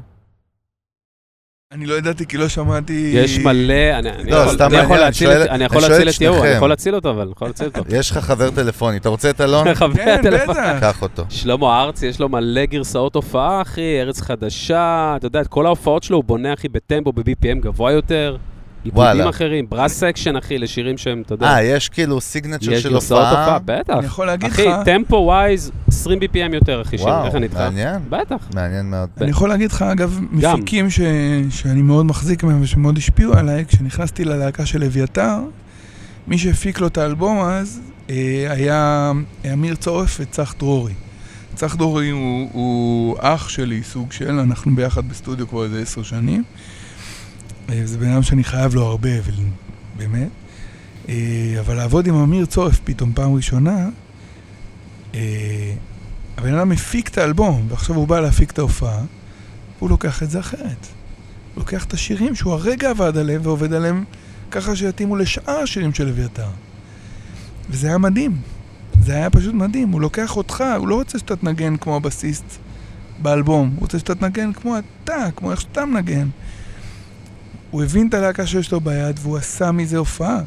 זה היה דבר מדהים. כשבן אדם עכשיו, שמוזיקאים, מוזיקאית, יוצרים, באים להרים הופעה, מה, מה לדעתך כאילו הגולדן סאמפל, או הדבר הכי חשוב שצריכים לשים מול העיניים? פרפורמנס, רק פרפורמנס. שזה אומר? שזה אומר שאני, כשאני הולך למקום שאני לא בטוח שאני אוכל לשלם בו לנגנים שלי, אני הולך לבד עם בס. יש לי looper, יש לי אפקטים, הכל סבבה, אבל אני הולך לבד עם בס, זה לא מחזיק הרבה. קונטרבאס גם, לא? קונטרבאס לפעמים, אני לא, אני לא סוחב קונטרבאס לחיפה. אבל מספיק הרק אפקטים שלי, זה... אבל, אתה יודע, ראיתי פעם הופעה של ערן צור לבד עם בס, והוא לא מנגן עם אפקטים אגדה, ו looper. נכון. קסם. איך שהבן קסם. אדם הזה שר את השירים, לא אכפת לך שכל השירים, יש לך ברקע בס. זה לא משנה בכלל. אתה כל כך מאופנת לאיך שהוא מגיש את זה. קח את, השיר שלך, קח את מה שאתה מאמין בשיר שלך, תוציא אותו החוצה. עם השירה שלך, עם הגוף שלך, עם הכלי שלך. זה לא, מש... זה לא משנה אם אתה עם 20 נגנים או בלי נגנים. לא, אבל מה זה אומר בעברית? לדעת לתת שואו? בצורה הכי סליזית? כאילו מה? מה, מה זה אומר? לדעת לבצע. זה יכול להגיד, כאילו האולפן הוא לא חוכמה, במרכאות אני אומר. האולפן הוא לא חוכמה מהבחינה הזאת, הוא בלי חוכמה מ- אחרת. אולי בלי מרכאות. הוא כן. חוכמה אחרת. שמע, ללכת לעשות סרט של מארוול, אם אנחנו חוזרים להתחלה, זה חתיכת חוכמה, כי לנהל בכלל את העולם הזה זה טירוף. זה יהיה מעניין. בדיוק. אבל לעשות. תיאטרון עם שני שחקנים ו... ו- שעושים ו- את Iron Man ועכשיו את הענק הירוק. בסוף, בדיוק. בסוף, זה זה שיר. בסוף זה שיר עם גיטרה. אם זה טוב, אם זה עובר, זה טוב וזה עובר וזה, וזה מעביר את המסר. כן. כאילו, זה ה basic. זה גם אומר, זה גם משהו מאוד שאני אוהב, שזה גם אומר שכל אחד יכול לעשות, כאילו, זה לא תלוי, לא תלוי תקציב לעשות מוזיקה, במיוחד להפיץ אותה ולהפיץ את התוכן הזה החוצה. אז זה דווקא, אני כאן, כאן מה? יש משהו שהוא... אה, שוב, tricky, תלוי, אתה יודע. tricky. אה, אבל- אה, אם אנ- אנחנו הרי כאן בשביל לדבר בכנות, ברור, אז, אה, חד משמעית. כאן יש משהו שהוא הוא קצת טרגי בעיניי. טרגי, כי לא בעיניי tricky. יש אנשים שלא, שה performance שלהם בינוני? פחות, ל- אפילו אם, לא, אם הוא לא בינוני, אפילו אם הוא מאוד מאוד כן ואמיתי ויפה, הוא לא תמיד ממגנט. בואנה, מדבר איתי live, אתה מדבר איתי live עכשיו. כן, live, אני זה נקודה. על- אני דיברתי על להקליט מוזיקה נגיד ולהוציא אותה. לא, אבל עוני זה. נקודה אש. לא, לא, לא, סבבה. אתה יודע, לא חשבתי על זה אפילו אף פעם. יכול להיות שמישהו באולפן עם production ומעטפת מסביבו עושה תקליט מטורף, אבל כשהוא מגיע ל real deal לשטח, הוא לא מביא אותה. זו נקודה מאוד מעניינת. מ- לא מביא אותה לא כי הוא אשם, כי פשוט זה הוא והוא לא. נכון? כזה? אז אתה צריך לדעת את, ה, את האומנות הזאת. מה של- הסוד הקסם שאביתר בנאי? שזה כאילו הכי... זה נראה, אתה יודע, זה מה שמצחיק, שאני, בעיניים שלי, אביתר בנאי, גם שהוא על במה, הוא כאילו יושב לבד בחדר. מה קודם כל, אני יש פה? איזו כנות שהיא כאילו, היא מוגזמת. כאילו, באמת, הוא... אה, נשפך אתה מופיע. אותו, ב, אתה מופיע איתו ב- ב- בבריכת הסולטן מול אה, 6,000 איש, וזה כאילו, הוא כאילו הוא שר ל- ל- לאימא שלו. MTV Unplugged. כאילו, לא, לא יאמן. איזה MTV Unplugged? אתה יודע, אה, מופע... אה, יהודה. צוזמן, כאילו. אבל, הוא גם, יש פה משהו שהבן אדם פותח את הפה, אתה כאילו, אה? אה. מה אחי? הוא כאילו, פעם ראשונה שניגענו ב- בחזרה את, אה, את פקק תנועה, שמה זה מתחיל? עם תשע כזה? זה מתחיל עם איזה מה זה? עם... כן. לא זוכר. אה, למה כן. במילים. כאילו, לשמוע את הבן אדם אשכרה שר את זה, וכל הקטיפה הזאת שבורחת לו מהפה, כשאנחנו נגנים די חזק תוך כדי, כזה ברכות ובלי להתאמץ, אתה לא יכול לעשות דברים תוך כדי זה. אתה לא יכול, אתה יודע, להיות באינטרנט. זאת אומרת. זה, משהו ששום הפקה, אם אני מבין אותך נכון, לא יכולה לעזור. כן. זה הטאלנט הרוע הזה, הגולמי הזה, נכון? מצד שני, בן אדם שעד לא מזמן לא פגע בצליל אחד אה, מדויק בשביל להציל את החיים שלו גם, כן? אה, כמוני. אז אני אצלי למשל מביא את זה ממקומות אחרים. אני לא אוכל לפגוע ל... הרצון, להב... אין לי את זה, אני לא יכול לשבת. אתה מביא. חספוס, אתה מביא טוטליות. אתה יודע אוקיי, בסדר. חזיר? חאג', אתה יודע איזה חזיר הוא בהופעות, אחי? אחי, נותן הכל, כל אחי. זו מילה שאני אוהב. שהוא יזמין. אותנו להופעה, אז אני אדע. אחי, נותן לך הכל על הבמה, אחי. הייתי ב- אחי, הייתי בהופעה שלך באוזנבר. לפני- וואו, זה היה מזמן, אוזנבר. לפני הרבה זמן. רגע, בוא ניתן פה drop. קונטרבאס, בגלל זה אמרתי, היה שם קונטרבאס. יש הופעות קרובות? יש איזה עניין מגניב בבית אריאלה, יש איזה אירוע בבית אריאלה, שאני אמור לדעת מהו ואני לא זוכר איך קוראים לו, אה, שזה יהיה מופע משותף עם נעמי חשמונאי ב-23 לנובמבר. אה, אבל לא, בעיקרון אני קצת שומר את עצמי לחתונה, שזה ההשקה של האלבום הבא, יאללה. שייצא... 22 ב- כזה?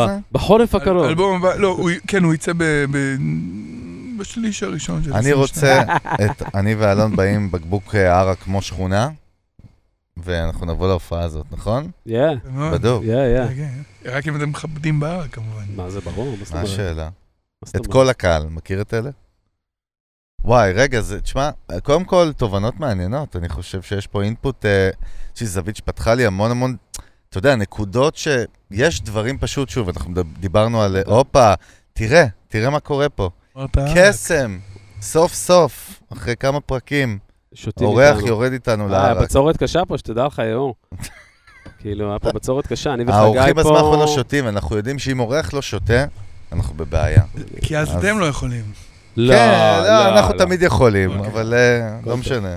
אני מצטער, אני. השעה הזאת. זה השעה. שבה אני. רגע, רגע, מרימים פה מוזג. לחיים, שנייה. בין אם אני בסטודיו אלון. כבר. מרוסק, למה הפרק הקודם הוא התרסק, ועכשיו הוא אה, עוד אתם יותר. כן. יהיו ירון פה, אתה עוד תשתה כוסית?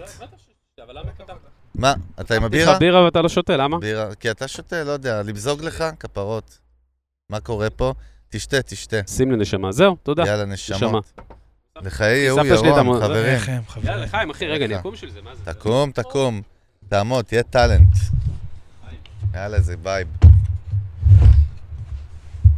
איך הגג של BPM זה חדשני? פעם ראשונה שאנחנו על. הגג. לא, אמרתי לך באיזה- חצי מילה קודם, פעם אחרונה שהייתי על הגג הזה, הקלטנו איזה כן, שיר כן. לפרויקט מאיר אריאל של, של מה זה היה? של BPM ו-88 אולי? אה, והיה חם שהקונטרבס שלי יצא מכיוון, כאילו. וואלה. אה, כן, כאילו סטייל, משהו... אתה יודע מה משהו. אני אוהב? אתה יודע איזה אחד האלבומים הישראלים שאני יותר אוהב? פה אמיר צורף, אחי, של סיון שביט. איזה, אחי, איזה... וניל, איך אני איתך?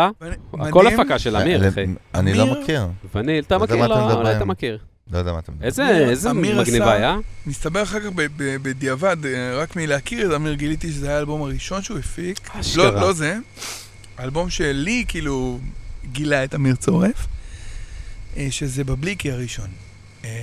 אלבום המצעדים של יוסי בבליקי. אוקיי. היה איזה רגע שהייתי בסיני עם חבר, והחבר נתן לי לשמוע את זה, ובזה נגמר סיני מבחינתי. אני הייתי שבועיים עם הדבר הזה ב... וואלה. באוזן, עם זה ועם, אה, ועם שלום גד הראשון. וואו, שלום גד, אני אשכרה מכיר.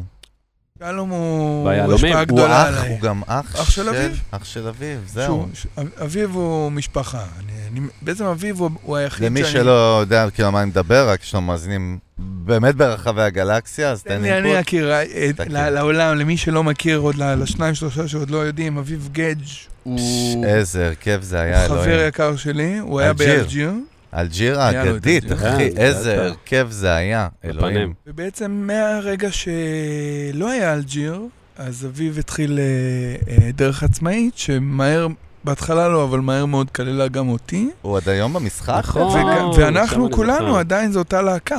וואלה. אה, רון בונקר, אה, אביב ברק ואני. אביב ברק, מההרכב הזה נהיה הבן אדם שהכי עבדתי איתו בחיים. גם הוא מנגן איתי בדברים שלי, וגם זה אשכרה, אני, שוב, חוזרים לזה שאני בסיסט, אז המתופף הזה הוא, ה...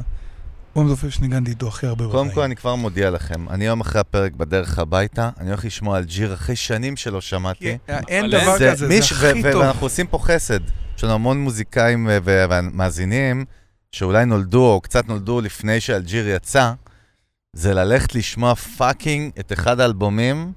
כן. אה, עוני, אתה איתי כן, בזה? איתך, אחי, לגמרי. הכי האיקונים. במוזיקה הישראלית, אני מסכים איתך. הכי חזקים, עוצמתיים ever. פשוט מדהים, אבל באמת. לא, אין הופעה, אבל אין הופעות, כל הופעה כזה של אביב גדג' כזה, זה טקס פולחן, פעם באיזה כמה זמן כזה, באים לברבי, שוברים כן. אותו, כן, כן, ואז אני, נכון, זה אני קורה- מחר, מחר אנחנו עושים בחיפה. וואלה. זה שזה אחת לא לכמה זמן, שלנו. הרבה אבל, כן. כן, זה אה, אחת, זה לא כאילו...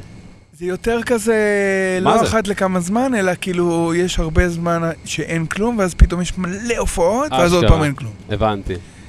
אה, כן, זה, זה דבר אבל שלא קורה המון, אבל הוא כן, תשמע, זה להקה שקיימת 15 שנה, וואלה.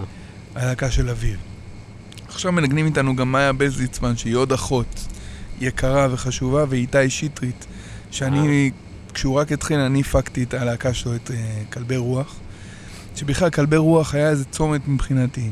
קהילה רוח הייתה התאהבות גדולה ש... אני שלי. שומע פה יותר מדי הילה רוח בשבוע האחרון. מה זה אומר? זה מסר אומר מהאלוהים... שתלך אה, תשמע הילה רוח לא, ב- אני אומר, במוזיקה. זה מסר שצריך להביא אותה לפה, נכון, אלון? בהחלט. היא בעיניי כוח מאוד גדול וחשוב היום במוזיקה. אבל חוץ ממנה היה בכלבי רוח גם את גדי פטר, שהיום מנגן עם כל העולם תופים, ואת ניר שלמה, שהוא חבר יקר נורא שלי שמנגן איתי בלהקה, עם הפוסטים הכי טובים בפייסבוק. עם הפוסטים הכי טובים, וגם והשירים הכי טובים ב- בארץ. ניר הוא משהו לא, לא יאמן. אחלה גיטריסט גם. ממש, ממש ממש. תגיד, יו, איך כאילו... בוא- בוא נדבר קצת באמת על... מעניין אותי באופן אישי. איך אתה, איך אתה... יש נקודות כאילו בחיים, הרי זה מה שאתה עושה סך הכל כל החיים הבוגרים שלך, נכון? מוזיקה. אפשר, אפשר גם כל לעשות החיים את זה. הלא שלי. בעיקר זה לא בוגרים. בלי. כסף, כן. רגע, לא היה כדורגל, לא היה חוג אה, פינג פונג, אה, שחמט, אלקטרוניקה, הלחמה של אה, גם את לוחות. YYZ ב- ב- במערכת, וטה, קה, קה, קה. קה, קה, קה. יש זה כאילו פלן בי? החיים שלי. היית פעם פלן בי או לא. לחשוב? לא, לא. עד היום, זאת אומרת, מבחינתך גם אתה אבא לילדות, משפחה, עניינים, אין איזושהי מחשבה לפעמים סטראגל, כאילו, תעשייה, מלוכלך, לא מלוכלך, קשוח, כאילו אולי... הכל מלוכלך, הכל קשוח. כלומר, המוזיקה שלי מלוכלכת והתעשייה מלוכלכת.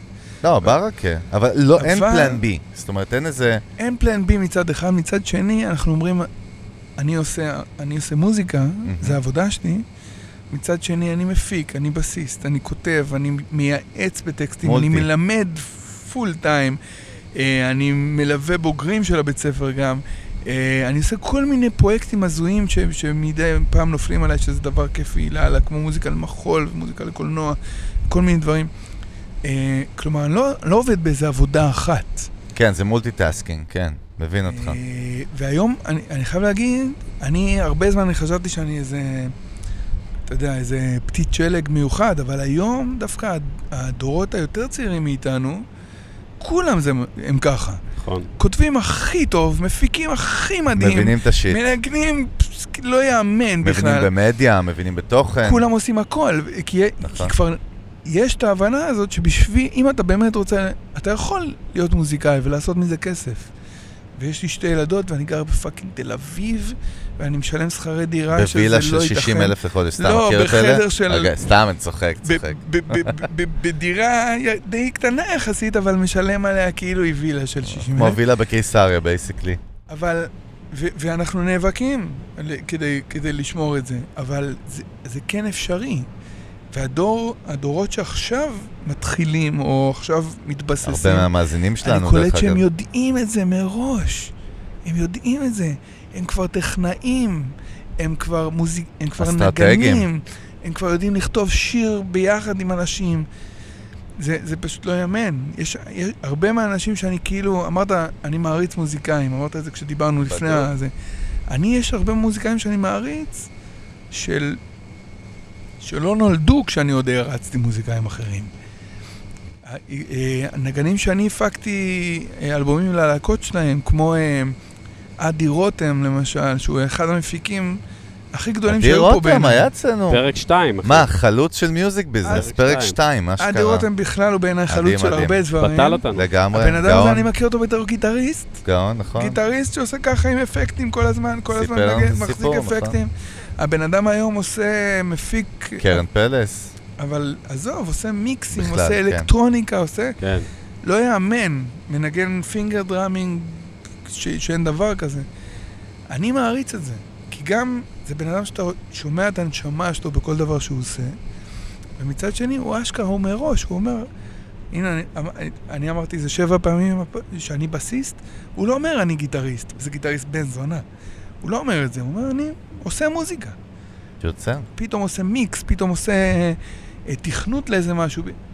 מה, ש, מה שהוא אוהב הוא עושה. אבל גם בדור, גם בדור הצעיר הזה, שאתה אומר, כולם כבר עושים את זה, כולם כבר ראו גם נגן, זה כבר מפיק. גם מבחינה סטטיסטית, גם בדור הזה, לדעתי אותו אחוז באמת ילך עם זה עד הסוף. אבל זה בסדר גמור. ואם אני אומר, למרות הטכנולוגיה, הקדמה, ה-state of mind של היזמות, אתה יודע, וואי, איזה, זה אני, קשור- עדיין, זה קשור לאופי, אלון. לא, אבל מספרית, סטטיסטית, לא לכל אחד לדעתי, אני עדיין, ממליץ ללכת עם זה עד הסוף. לא, סבבה, זה אני אומר, זה גם, ברור שזה לא מתאים לכל אחד, אבל אני אומר, זה לא. עדיין, רק האמיצים והעם הפש... הכי, הכי הרבה פשן יעשו את הדרך, וזה יהיה אותו מספר כמו תראה. זה. אני לא בטוח, אני חושב שכן יש עכשיו יותר מפיקים, לפחות... אה, אה, יש עכשיו יותר מפיקים שאני מעריך לפחות, אה, ממה שהיה פעם. יש עכשיו מבחר מטורף של אנשים שהם פשוט אומנים שגעת. אדירים. ו- ויש להם וירטואוזיות ב- ושליטה במה שהם עושים, אם זה התוכנה שהם עובדים עליה, ואם זה... ה craft שלהם, כן. כן, אם כמה- זה כתיבת שירים, העיבוד שירים או whatever. כמה מלחיצה התחרות, אגב, מבחינתך, במה שקורה? פתאום צעירים, פתאום אני חבר'ה... לפני כמה זמן קלטתי שאני לא במשחק, שאני לא... שאצלי דבר, אצלי דברים תמיד קרו אחרת, פשוט רוב החיים שזה היה רע. אה, תן לנו את התשובה האמיתית, אבל, אני נו. אומר, אני אומר באמת, אני קולט שאני באמת באמת באמת יכול לשמוע משהו שסתיו בייגר מפיק, של, ש, שהרבה מזה זה דברים שמבחינת השיר, מבחינת הסגנון, זה לא דברים שאני אוהב. ולהגיד, הבן אדם הוא פשוט מפיק מדהים. ולא להרגיש מזה את הקנאה שהרבה פעמים הרגשתי בתור, אתה יודע, לפני כמה יותר, שנים, כן. כן. כשהייתי שומע בסיסטים. והייתי אומר, אה, בואנה, אם הוא בסיסט, אז מי ייקח אותי, כאילו? כי אני אומר, מי... אין מה לעשות, יש... נתן זך אמר את זה, יש יפות ממנה, אבל אין יפות כמוה. הופה. אהלן. אני- אהבתי. אני. עושה את החרא הזה הספציפי שאני עושה, וזה מה שאני עושה. אני כל כך מתחבר למה שאתה אומר, למה? מסיבה פשוטה. כי גם עורך דין, במשרד של 20 עורכי דין, כל עורך דין אחר יאיים עליו, אחי, ואני יכול לתת עוד אלף דוגמאות. גם כבאי בתחנה, וגם שוטר שרוצה להתקדם, נכון, עוני? בטח. ויש איתו מישהו בתחרות, אז אתה, אם אתה כאילו בתחרות, תמיד תהיה בתחרות. ואם אתה תבוא ותגיד, דרך אגב, מה שאנחנו אומרים, אני fucking אני, ואני שם זין על כולם, ואני יש לי משהו שהוא עד שאין לאחרים, ואני אלך איתו, אז אתה לא במשחק, אבל לא בקטע רע, אם הבנתי אותך נכון. יותר מזה, בעיניי לא במשחק זה יתרון. אני... מת- מתישהו הפייסבוק התחיל לעשות לי פריחה מהדבר הזה של... מהז'רגון הזה של, של נגנים. כי כולנו כל כך רוצים אה, לייצר את העבודה הבאה, ול, ו, ו, ושיקחו אותנו, ול, לחשוף את עצמנו, בטח. אבל גם להציג את עצמנו, תראו איפה אני מופיע היום, בדיוק. תראו כמה אני זה. שופוני. שנהיה איזה באמת עניין של יותר טוב, של הכי טוב, של תחרות. אחד היית, הייתי מאוד מאוכזב שנים מזה ש... אה, מזה שהיה לי את המקומות שניגנתי בהם, אבל לא, לא קיבלתי את הכמות עבודה שהייתי רוצה בנגינה. ופתאום אני קולט, אחי, אתה, יש לך, בו, יש לך waiting list בהפקות של איזה טרפת. של חצי שנה קדימה. אני הולך לסיים אלבומים, ואז יש לי עוד אלבומים כבר מחכים, כאילו, אני כבר חוזר חתום, אני רק צריך בדיוק. לעשות אותם. ואני מרגיש שאני כישלון, כי אני לא מנגן... ב- לא ב- עומד ביעד. כי אני לא מנגן, אה, ב... ב... ב... ב... לא יודע מה, בקיסריה כל שבת. אה, ואז קלטתי ש, ש, שזה פשוט כנראה לא מה שהולך לקרות איתי. מה שהולך לקרות איתי זה שזה זה דברים שאני סבבה לאללה איתם, שאני אוהב מאוד. בדיוק. אבל איך הפייסבוק פה, מה, היית רואה פשוט אנשים שמפרסמים דברים, ואיך זה הוציא אותך? פתחת פעם פייסבוק ביום העצמאות? סבבה, כאילו השופוני של איפה אני מנגן, מאיפה זה, אבל איפה זה... אוקיי, אז אתה אמרת... אה, אלון, נראה לי זה... ואז אני- לא. אתה- מוכן לדבר? אלון נראה לי ש... או, הנה, ויכוח. הסנן. הראשי רגע, הגיע. תן לנו רגע. רגע, תן לי להדליק אלון, אותו קצת. ההוא בא מזיין את השכל, לא הנה, נכנס כפה. למילה, אחי. תראה איך הוא נפל למלכודת דבש, תראה. תראה, תמשיכו, אני תראה, אני רק עוד שנייה זרקתי לו מתחיל קטנה. רגע, אותי. זה הכל היה מכוון ואסטרטגי. אה, אלון אה, זה, אלון... אה, פייסבוק? הוא שומע לא פייסבוק, הוא נדלק. לא, אחי, ממש לא. לא, אני אומר, כאילו, אז היית רואה את זה והיית כאילו כבר נגעל בזה ואומר, אני לא במשחק. אני יוצא מהמשחק. פתאום קלטתי ש... אה, יש לך את המצב האבסורדי הזה שאתה אומר, בואנה, הוא עובד יותר ממני, והוא עובד יותר ממני, והוא עובד יותר ממני, אבל יש לי מלא עבודה, מה אני מזיין את השכל עכשיו על כמה הוא עובד? הבנתי. ואז אני פוגש את ההוא שעובד, ואני פוגש אותו ברחוב, והוא אומר לי, אגב, אחי, אם אתה שומע על איזה גיג, אני שבו, בזמן האחרון. אין לי אה, כל כך... אתה אה, יודע מה אה, זה דומה? אהה. הפילטרים באינסטגרם, שזה דבר ידוע פסיכולוגית ומחקרית, שכולם נראים שם כאילו אני תמיד בחופשה, אני הכי סקסית, הכי יפה, הכי חתיכה, הכי חתיך, וזה מייצר דיכאון ב- אצלנו הצופים, בעוד שבמציאות הם עובדים מאוד קשה לייצר את הפילטר הזה, על מנת שזה אה, ייראה סליחה, חלומי. חגי, מה- סליחה, שחשוב חגי, לי- אה, סליחה, חגי, חגי, רגע, סליחה, יהוד קלוט, תראה איך סליחה. אני יודע ללחוץ הכפתורים, תסתכל. מה שחשוב לי, רגע, אני, רגע, כי פה לא, אנחנו אתה. הולכים על חינוך, אנחנו. מגיעים לחינוך, אנחנו מגיעים למשהו חשוב, חשוב לי להגיד משהו. מה שחשוב לי בסיפור הזה, איזה זיקיות פה, אה? מה שחשוב לי בסיפור הזה, זה בסופו של דבר, אני קלטתי שאני... שכיף לי בחיים, שאני עושה את מה שאני אוהב, ואני לא עסוק בזה. אני עסוק בלמה אני לא עובד כמו הבן אדם הזה, שכנראה שגם הוא לא עובד כמו שאני חושב שהוא עובד. לעשות מוזיקה זו זכות מטורפת. אני חוזר לזה, נראה לי. זו זכות מטורפת. זו זכות כי זה הכי כיף בעולם. אש, אני אומר, אהבתי. ל, אני אומר למירב, לבת זוג המדהימה שלי, אני אומר לה, אני לא אהיה זמין עכשיו בשעות הקרובות, כי אני נורא עסוק, כי יש לי סשן נורא נורא חשוב. מה שאני עושה בסשן הזה, ארבע שעות, זה אני יושב עם האומן ואנחנו מתלבטים אם זה אה, או שזה אה. גדול. זה. הכי כיף בעולם. אש. זה מוזיקה. יש תקופות שאני מרוויח יותר כסף מזה, יש תקופות שאני לא מרוויח מספיק כסף בשביל מה שאני צריך. זה שווה את זה. זה לעשות מוזיקה. אני אגיד לך, סליחה, ש... יש לך עוד המשך כן. לפאנץ'? נראה לי שזה... לא, אני אגיד לך מה אני מתחבר. אני, אני אוהב ללכת פשוט. אני אוהב לעשות פשוט הכל. אני אומר, אני אומר לך באמת, גם אצלנו ב- בעולם הטכנולוגי, אני אוהב לתת את הדוגמה של אילון מאסק, ספייסקס. זו חברה משוגעת ששולחת fucking חלליות, שהם בונים לבד לחלל. כששואלים את אילון מאסק מה אתה עושה, הוא אומר, אני רוצה לשלוח אנשים למאדים. זאת אומרת, תראה איזה הפשטה הוא עושה. הוא היזם מאחורי ה fucking דבר הזה, כן? כן. הוא עושה נאסא פרטי, אחי. כן, כן. נאסא שוכרים ממנו היום חלליות. כן. אבל הוא לא מספר לאף אחד על המנוע דלק הגולמי והטכנולוגיה המשוגעת של הבינה המלאכותית. הוא אומר, אני רוצה להביא אנשים למאדים, זה הכל. בדיוק. ואנחנו נסכם בסיפור תנכי. לא, שנייה, לפני- לפני? שתסכם, לפני שאתה מסכם, מה תסכם? אני מת על התנ"ך. למה? אתה אתה רוצה לתת את הסיפור לא. התנ"כי? לא, הס- אתה לא בשביל אה, תהרוס... יהוא. הוא רוצה את הסיפור יש התנ"כי, סיפור תן לו. תנכי, ואחרי... אבל רגע, היה לך משהו יש... להגיד? לא, אה, ככה, הסדר הולך להיות ככה. תן לו את התנכי. אורדר יורנר. תן לו יש תנ"כי. סיפור תנכי, שתי שאלות סיום, נחיתה בסחיפול לא, באמסטרדם, לא, לא. ולכן לפני הסיפור התנכי, אה, תן לו, ואחרי יפה, זה. אהבתי, כבוד, רספקט. רספקט. תשמע, אני מבולבל לגמרי.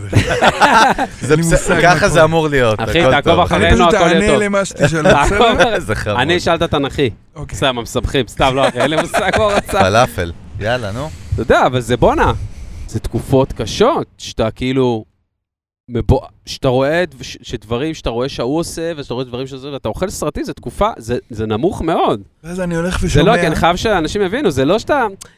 זה לא כאילו, אה, טוב, באסה, אה, יאללה, fuck it, מה פתאום? זה תקופות, זה עלול להיות תקופה מבאסת ביותר של כמה זמן רציני שאתה בבאסה, לא? שאתה... אתה יודע, הכי קל. אותי פה בפנים.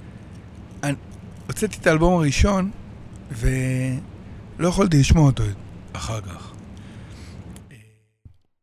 יש לי איזה עניין מאוד מתמשך, ארוך שנים, מילדות, של שנאה עצמית מאוד מאוד מאוד ברורה וממוקדת, האלבום הראשון נפל לשם, לא, לא יכולתי לשמוע את זה. הוצאתי את האלבום השני, ועבדתי עליו מאוד מאוד קשה, גם על הראשון, אבל האלבום השני הרגשתי, אתה יודע, אלבומים ראשונים זה כל מה שעשית עד האלבום הראשון, ואז האלבום השני זה מה שכתבת לכבוד האלבום השני.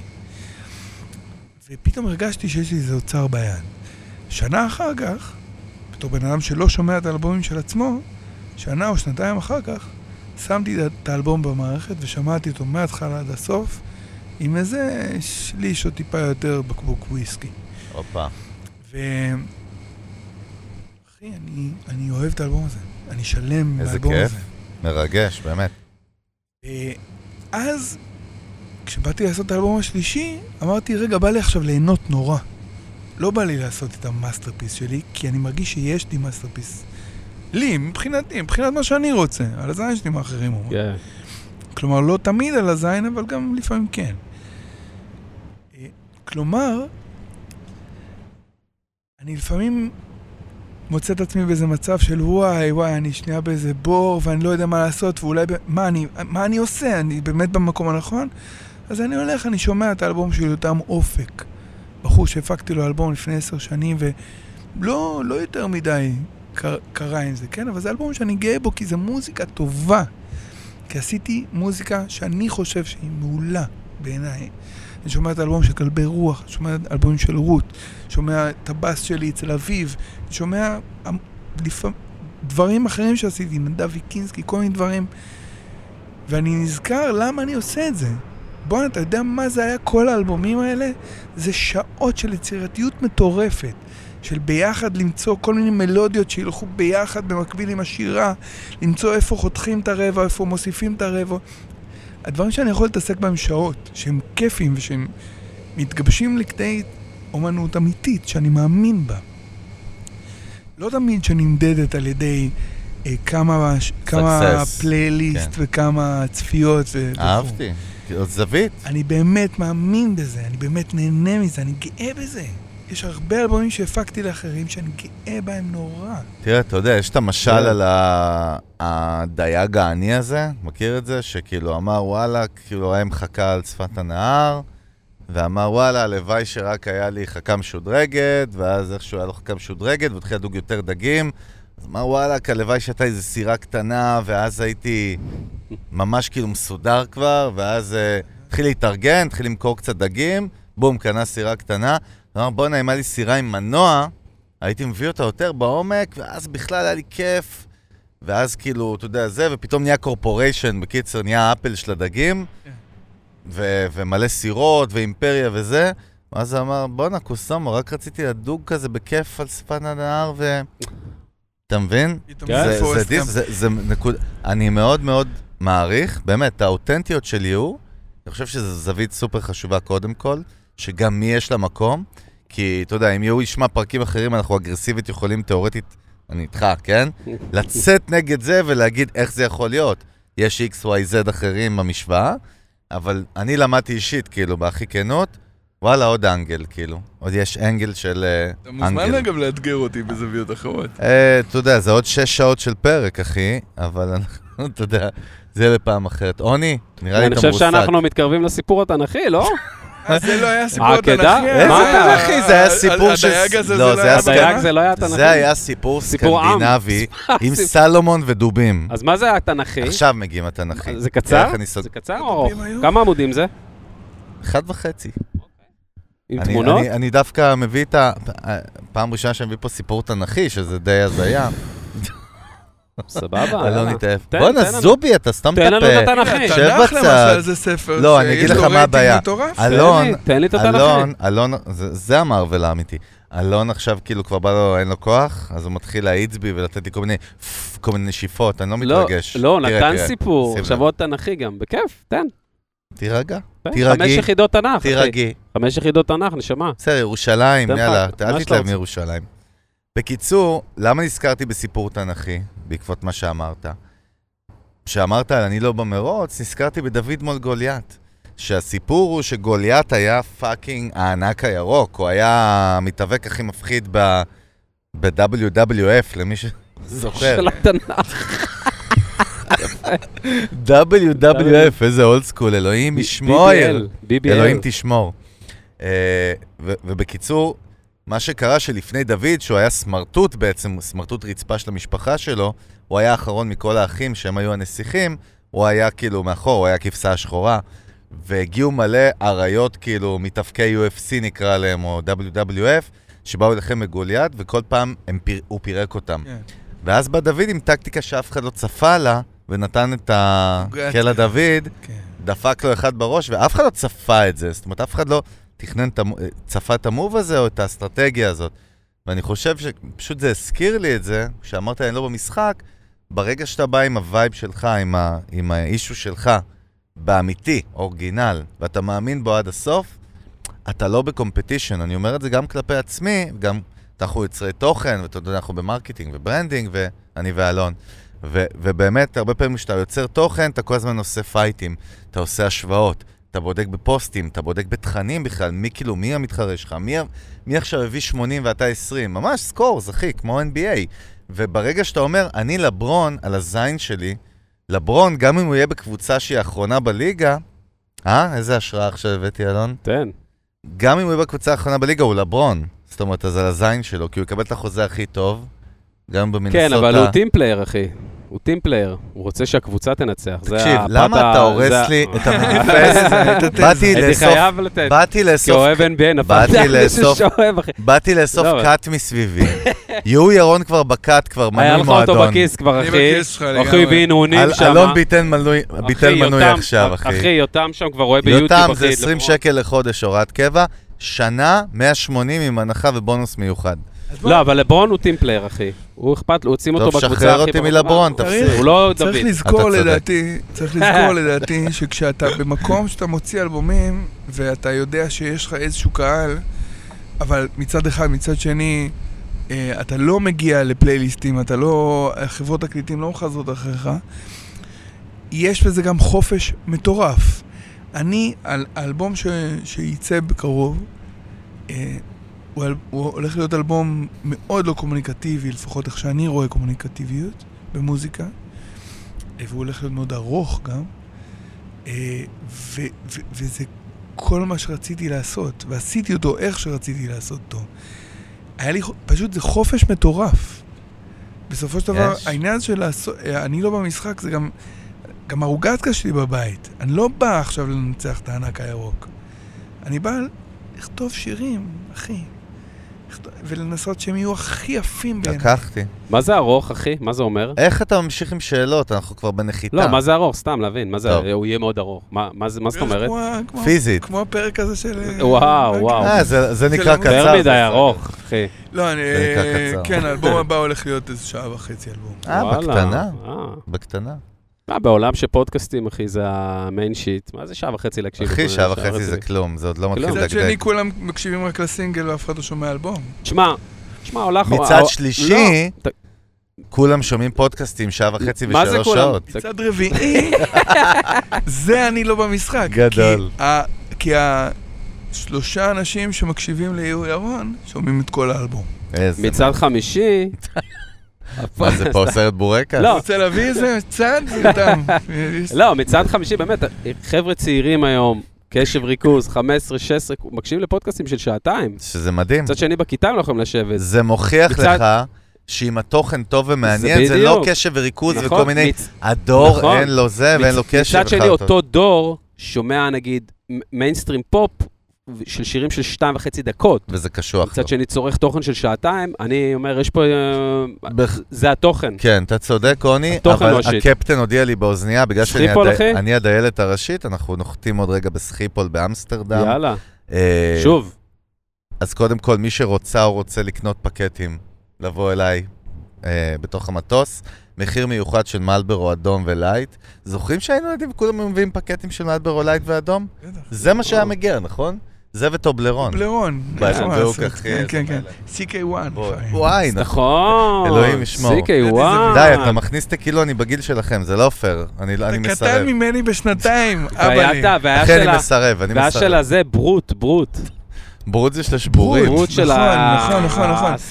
האבות. בכל אופן, יהוא ירון היקר, לקראת סיום באמת ככה, ואנחנו כבר בשדה תעופה, והקפטן, ה- עכשיו כל הישראלים נעמדים. מכיר את זה שהם נעמדים כן, במטוס כן, שהדלת כן, מתים לעשות כבר איזה קטנה שנייה, אבל בקופי דלת אומרת, תעצרו, אסור עוד.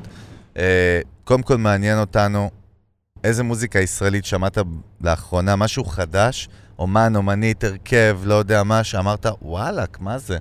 אז טוב, זה- זה... תרביץ. אין מה לעשות, יש תשובה, יש תשובה לזה, אבל היא תשובה שזה יוצא קצת... אה, אמיתי, זה אחי, דרכי, אבל אין מה לא לעשות, זה שאתה אמיתי. הפקת, אבל. אני הלכת, זהו, זה העניין, אתה אה. מבין? לא, אבל תקשיב. עושה לי. נפוטיזם לא, פה. לא, הוא תקשיב, לי אני אלך נפוטיזם. על- אני אלך על סיפור מרגש. רוצה סיפור מרגש? זה-. תוציא את הכינור שנייה. הלכתי לערב אה, הופעות, עלתה שם ספיר וולך.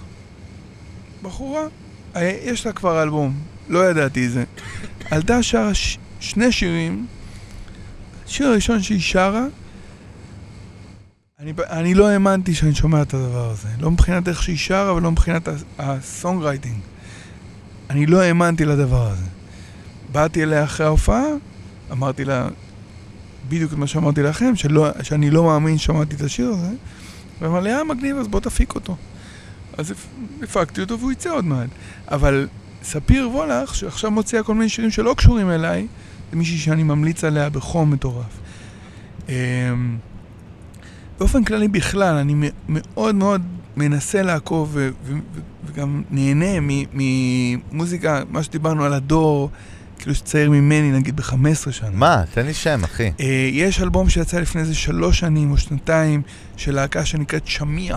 שמיע. שמיע. שין, על ש- מם, אני חושב שזה שם? המשפחה של הזמרת. אני חושב שזה. וואלה. יש להם שיר שנקרא דרך יפו, ובכלל כל האלבום הזה משהו, זה באמת, אני אוהב את זה. אליפות? מאוד מאוד. יפה. אה, הרבה פאנק ישראלי אני אוהב. פאנק? יש עוד פאנק? אה, אני ילד פאנק, אחי. הפ- הפאנק הישראלי עכשיו. דווקא בתקופה מאוד מאוד... מה? חגאיוב, יאללה, אחי, תעשה אני עבודת גדל- שטח. קודם כל אני גדלתי בפאנק. הנה המניפסט, הנה המניפסט. איך לא? ההארדקור והאולד סקול, הפאנק האמיתי בישראל, אני גדלתי איתו. חיפה אתה אומר. לא? גני תקווה, קוקובלוף והיתושים. אז מאז אתה- עברו קצת... אה, לא, היה ירושלים, היה כן. גני תקווה, והיה... מה זה ירושלים? ירושלים זה. סקאזי, אחי. נכון, וסקאזי סיפר לך אצלנו. שהוא חימם את השד. שזה הכי. סרטן השד חימו את קוקובלוף, זה האחים הגדולים. שלי, חבוב. סבבה. אבל אף אחד לא יודע מה אני אנחנו מדבר מדברים. עכשיו בכל זאת על ישי ברגר וכל הדברים שהוא עושה, ואני מדבר על דברים קצת פחות, אה, קצת יותר שולי, יותר... הכי טוב, תן יותר לנו. פאנקים, אה, כמו דאסט, וכמו, אה, אה, הנה שוב, אני, הכל אה, טוב. אה, נדפקת, שזה להקה שאני מאוד אה, מאוד כבר אוהב. אהבתי. אה, יש דברים מטורפים בארץ. יאללה, אליפות. Yeah. לקראת סיום, אה, ובאמת פאנץ' אחרון, בואו ניקח את כל הקריירה של יהוא ירון, נכמת אותה לטיפ אחד למוזיקאיות, מוזיקאים צעירים, מפיקים, מפיקות, די-ג'אים, יש פה מנעד מאוד רחב. מה טיפ הזהב שלך? הדבר הזה שאמרתי, וש... ו- ושאני מבין שהוא נחשב חתרני, אבל זה המקור של כולנו בסוף. מוזיקה זה כיף. מוזיקה זה ממש ממש כיף. אם זה לא כיף, אל תעשו את זה. אם זה כיף, תעשו את זה. גם אם זה בהתחלה לא מכניס ולא משלם את השכר דירה וצריך לעבוד ב... בסינמה סיטי או איזה בית קפה או איזה הנאה בשביל לעשות את זה. מוזיקה זה כיף, מוזיקה זה אומנות, זה הדבר הכי נעלה ועליון שאפשר לעשות, לדעתי, במציאות שלנו. זה יכול לשנות את המציאות שלנו. המון, זה לא רק מרגש. ביזנס, זה לא רק חזק. כסף. איך קוראים הג'ינג'י הזה שעכשיו מתפוצץ עם קרן פלס שהפיקה אותו, נו? אה, אביב כנר. אביב כנר. כנר, שהוא מספר, שהוא מספר ש... נכון, נכון. נכון, עדי רותם גם. שהוא הוא סיפר לו מזמן, קראתי איזה כתבה איתו, שהוא אמר שבאמת עד לפני איזה שנה, שנתיים, הוא עוד עבד מאבטח באיזה מקום, ואנשים שמעו את הסינגל שלו בשגעת באוטו, שהוא פתח כאילו לבדוק להם את האוטו שהוא עבד כמאבטח. יש, מטורף. הנה, אם דיברנו על פאנק, יש אה, אקטים שאני מאוד מאוד אוהב, שעושים חצי שנה טור כל שנה, שעדיין הזמר הוא קצב, או הבסיסט הוא, אה, עובד ישראל, במכבסה. לא, לא, לא, מדבר אני לא, לא אני- ישראל, אני לא. מגדיר אה, את מדבר ישראל. על אוקיי. Swingin' Utters, ומדבר אוקיי, על אוקיי. להקות אוקיי. גדולות שאני אני שומע. אני לקחתי. ממך, אחי, passion. צריך. לא לשכוח, מסכים? אני חושב ש passion זה מה שמוביל את ה shit הזה, לא, אלון? בכלל, בכללי, כן. בכלל, בכללי. מסכים איתך. כן. יש לך passion להיות איתי, נכון? מאוד. אש. אוהב אותך גם, אחי. טוב, יהוא ירון היקר, אנחנו נחתנו, אנחנו כבר בבית, המונית לקחה אותנו משדה התעופה עם נהג משוגע. אז באמת, קודם כל, תודה תודה. רבה שהתארחת. אחי, הכיף. היה עונג. לשבת ולצפות בזוגיות שלכם זה דבר... מטורף. יש לנו חתונה בווגאס עוד. חודש עם אלוויס, דרך אגב. אה, רפורמית. אולי אתה תנגן הנהג שם. המונית הזה, הנהג מונית שהוא אלוויס? הוא גם כן. אלוויס וגם אה, נהג. מונית וגם עושה פלאפל. אה, אז באמת תודה רבה, תן בראש, אה, ואנחנו אוקיי. רוצים באמת להודות לכל המאזינות והמאזינים שם ברחבי הגלקסיה. אה, תודה רבה שאתם תומכים ועוקבים, והקהילה גדלה מסביב לעולם. עוד מעט זה מיליונים, אני כבר לא רוצה להגיד, אבל זה באמת עוד מעט מיליונים של האזנות וזה מטורף לגמרי. בהחלט. אה, chart, הגענו למקום ראשון באפל כבר פעם רביעית רצוף ב Apple Music. הפודקאסט הזה מנצח בגדול, אה, וזה המקום, ואז באמת תודה רבה על התמיכה. תמשיכו לעקוב אחרינו, אנחנו כמובן בעוני. בספוטיפיי, באינסטגרם, הרגשתי כמו באילת, בגשר, אחי. אה, ספוטיפיי באינסטגרם, בספוטיפיי, תן, כל תן מקום אותה. של ספוטיפיי, ב Apple Music, Apple Podcast, יש לנו גם עמוד תקצירים חדש, אגב, לא כזה חדש כבר, עם אה, טעימות מהפודקאסט, אחי, דקה וחצי, שתיים של highlights, זה גם אה, יכול להיות מגניב. אינסטגרם, תשלחו לי הודעות, תשאירו לשלוח לי הודעות, הם מהממים לאלון ברק Music. באינסטגרם, בואנה, טיק טוק חדש, אחי. קורה, יש vibe, אחי, כיף גם. טיקטוק. גם, כן. אתם עושים. טוורקינג? תקשיב, אנחנו, לא, אנחנו, אה, אנחנו אולי, נמצאים אולי. בכל מקום שה attention של בני אדם נמצא. זה הכל. וכמובן, טיקטוק, על גפן. וכמובן אה, יוטיוב, אם אתם עכשיו בספוטיפיי באוטו, ואתם פה מסתכלים עלינו במצלמות, אחי, יש פה חבר'ה. שרדו, אלה פה, אלה פה, שרדו עד עכשיו, אחי, לא יודע בדיוק. איך, אבל עשו את זה. אז כנסו גם ליוטיוב, אחי, יש אנשים שלא יודעים איך אנחנו נראים, בואנה, כנסו, תראו, אחי, מה קרה? קודם כל, אם מישהו לא יודע איך אתה? ואני נראים, זה חמור מאוד. אתם נראים נפלא בעיניי. תודה, נשמה. תודה רבה, נשמה. העלית- לי את הביטחון העצמי ב-20% כרגע. אה, אה, אז באמת תודה רבה ליותם רוזנטל, וליאור אלון, ויריב עציון, ועידן, אה, וכל הצוות הנפלא של BPM. זהו, אנחנו עם. צוות Music Business, ניתן בראש, פרק הבא, אש. באש, שלום, ירון, ביי, להתראות ביי. כולם. ביי. הלו. מה?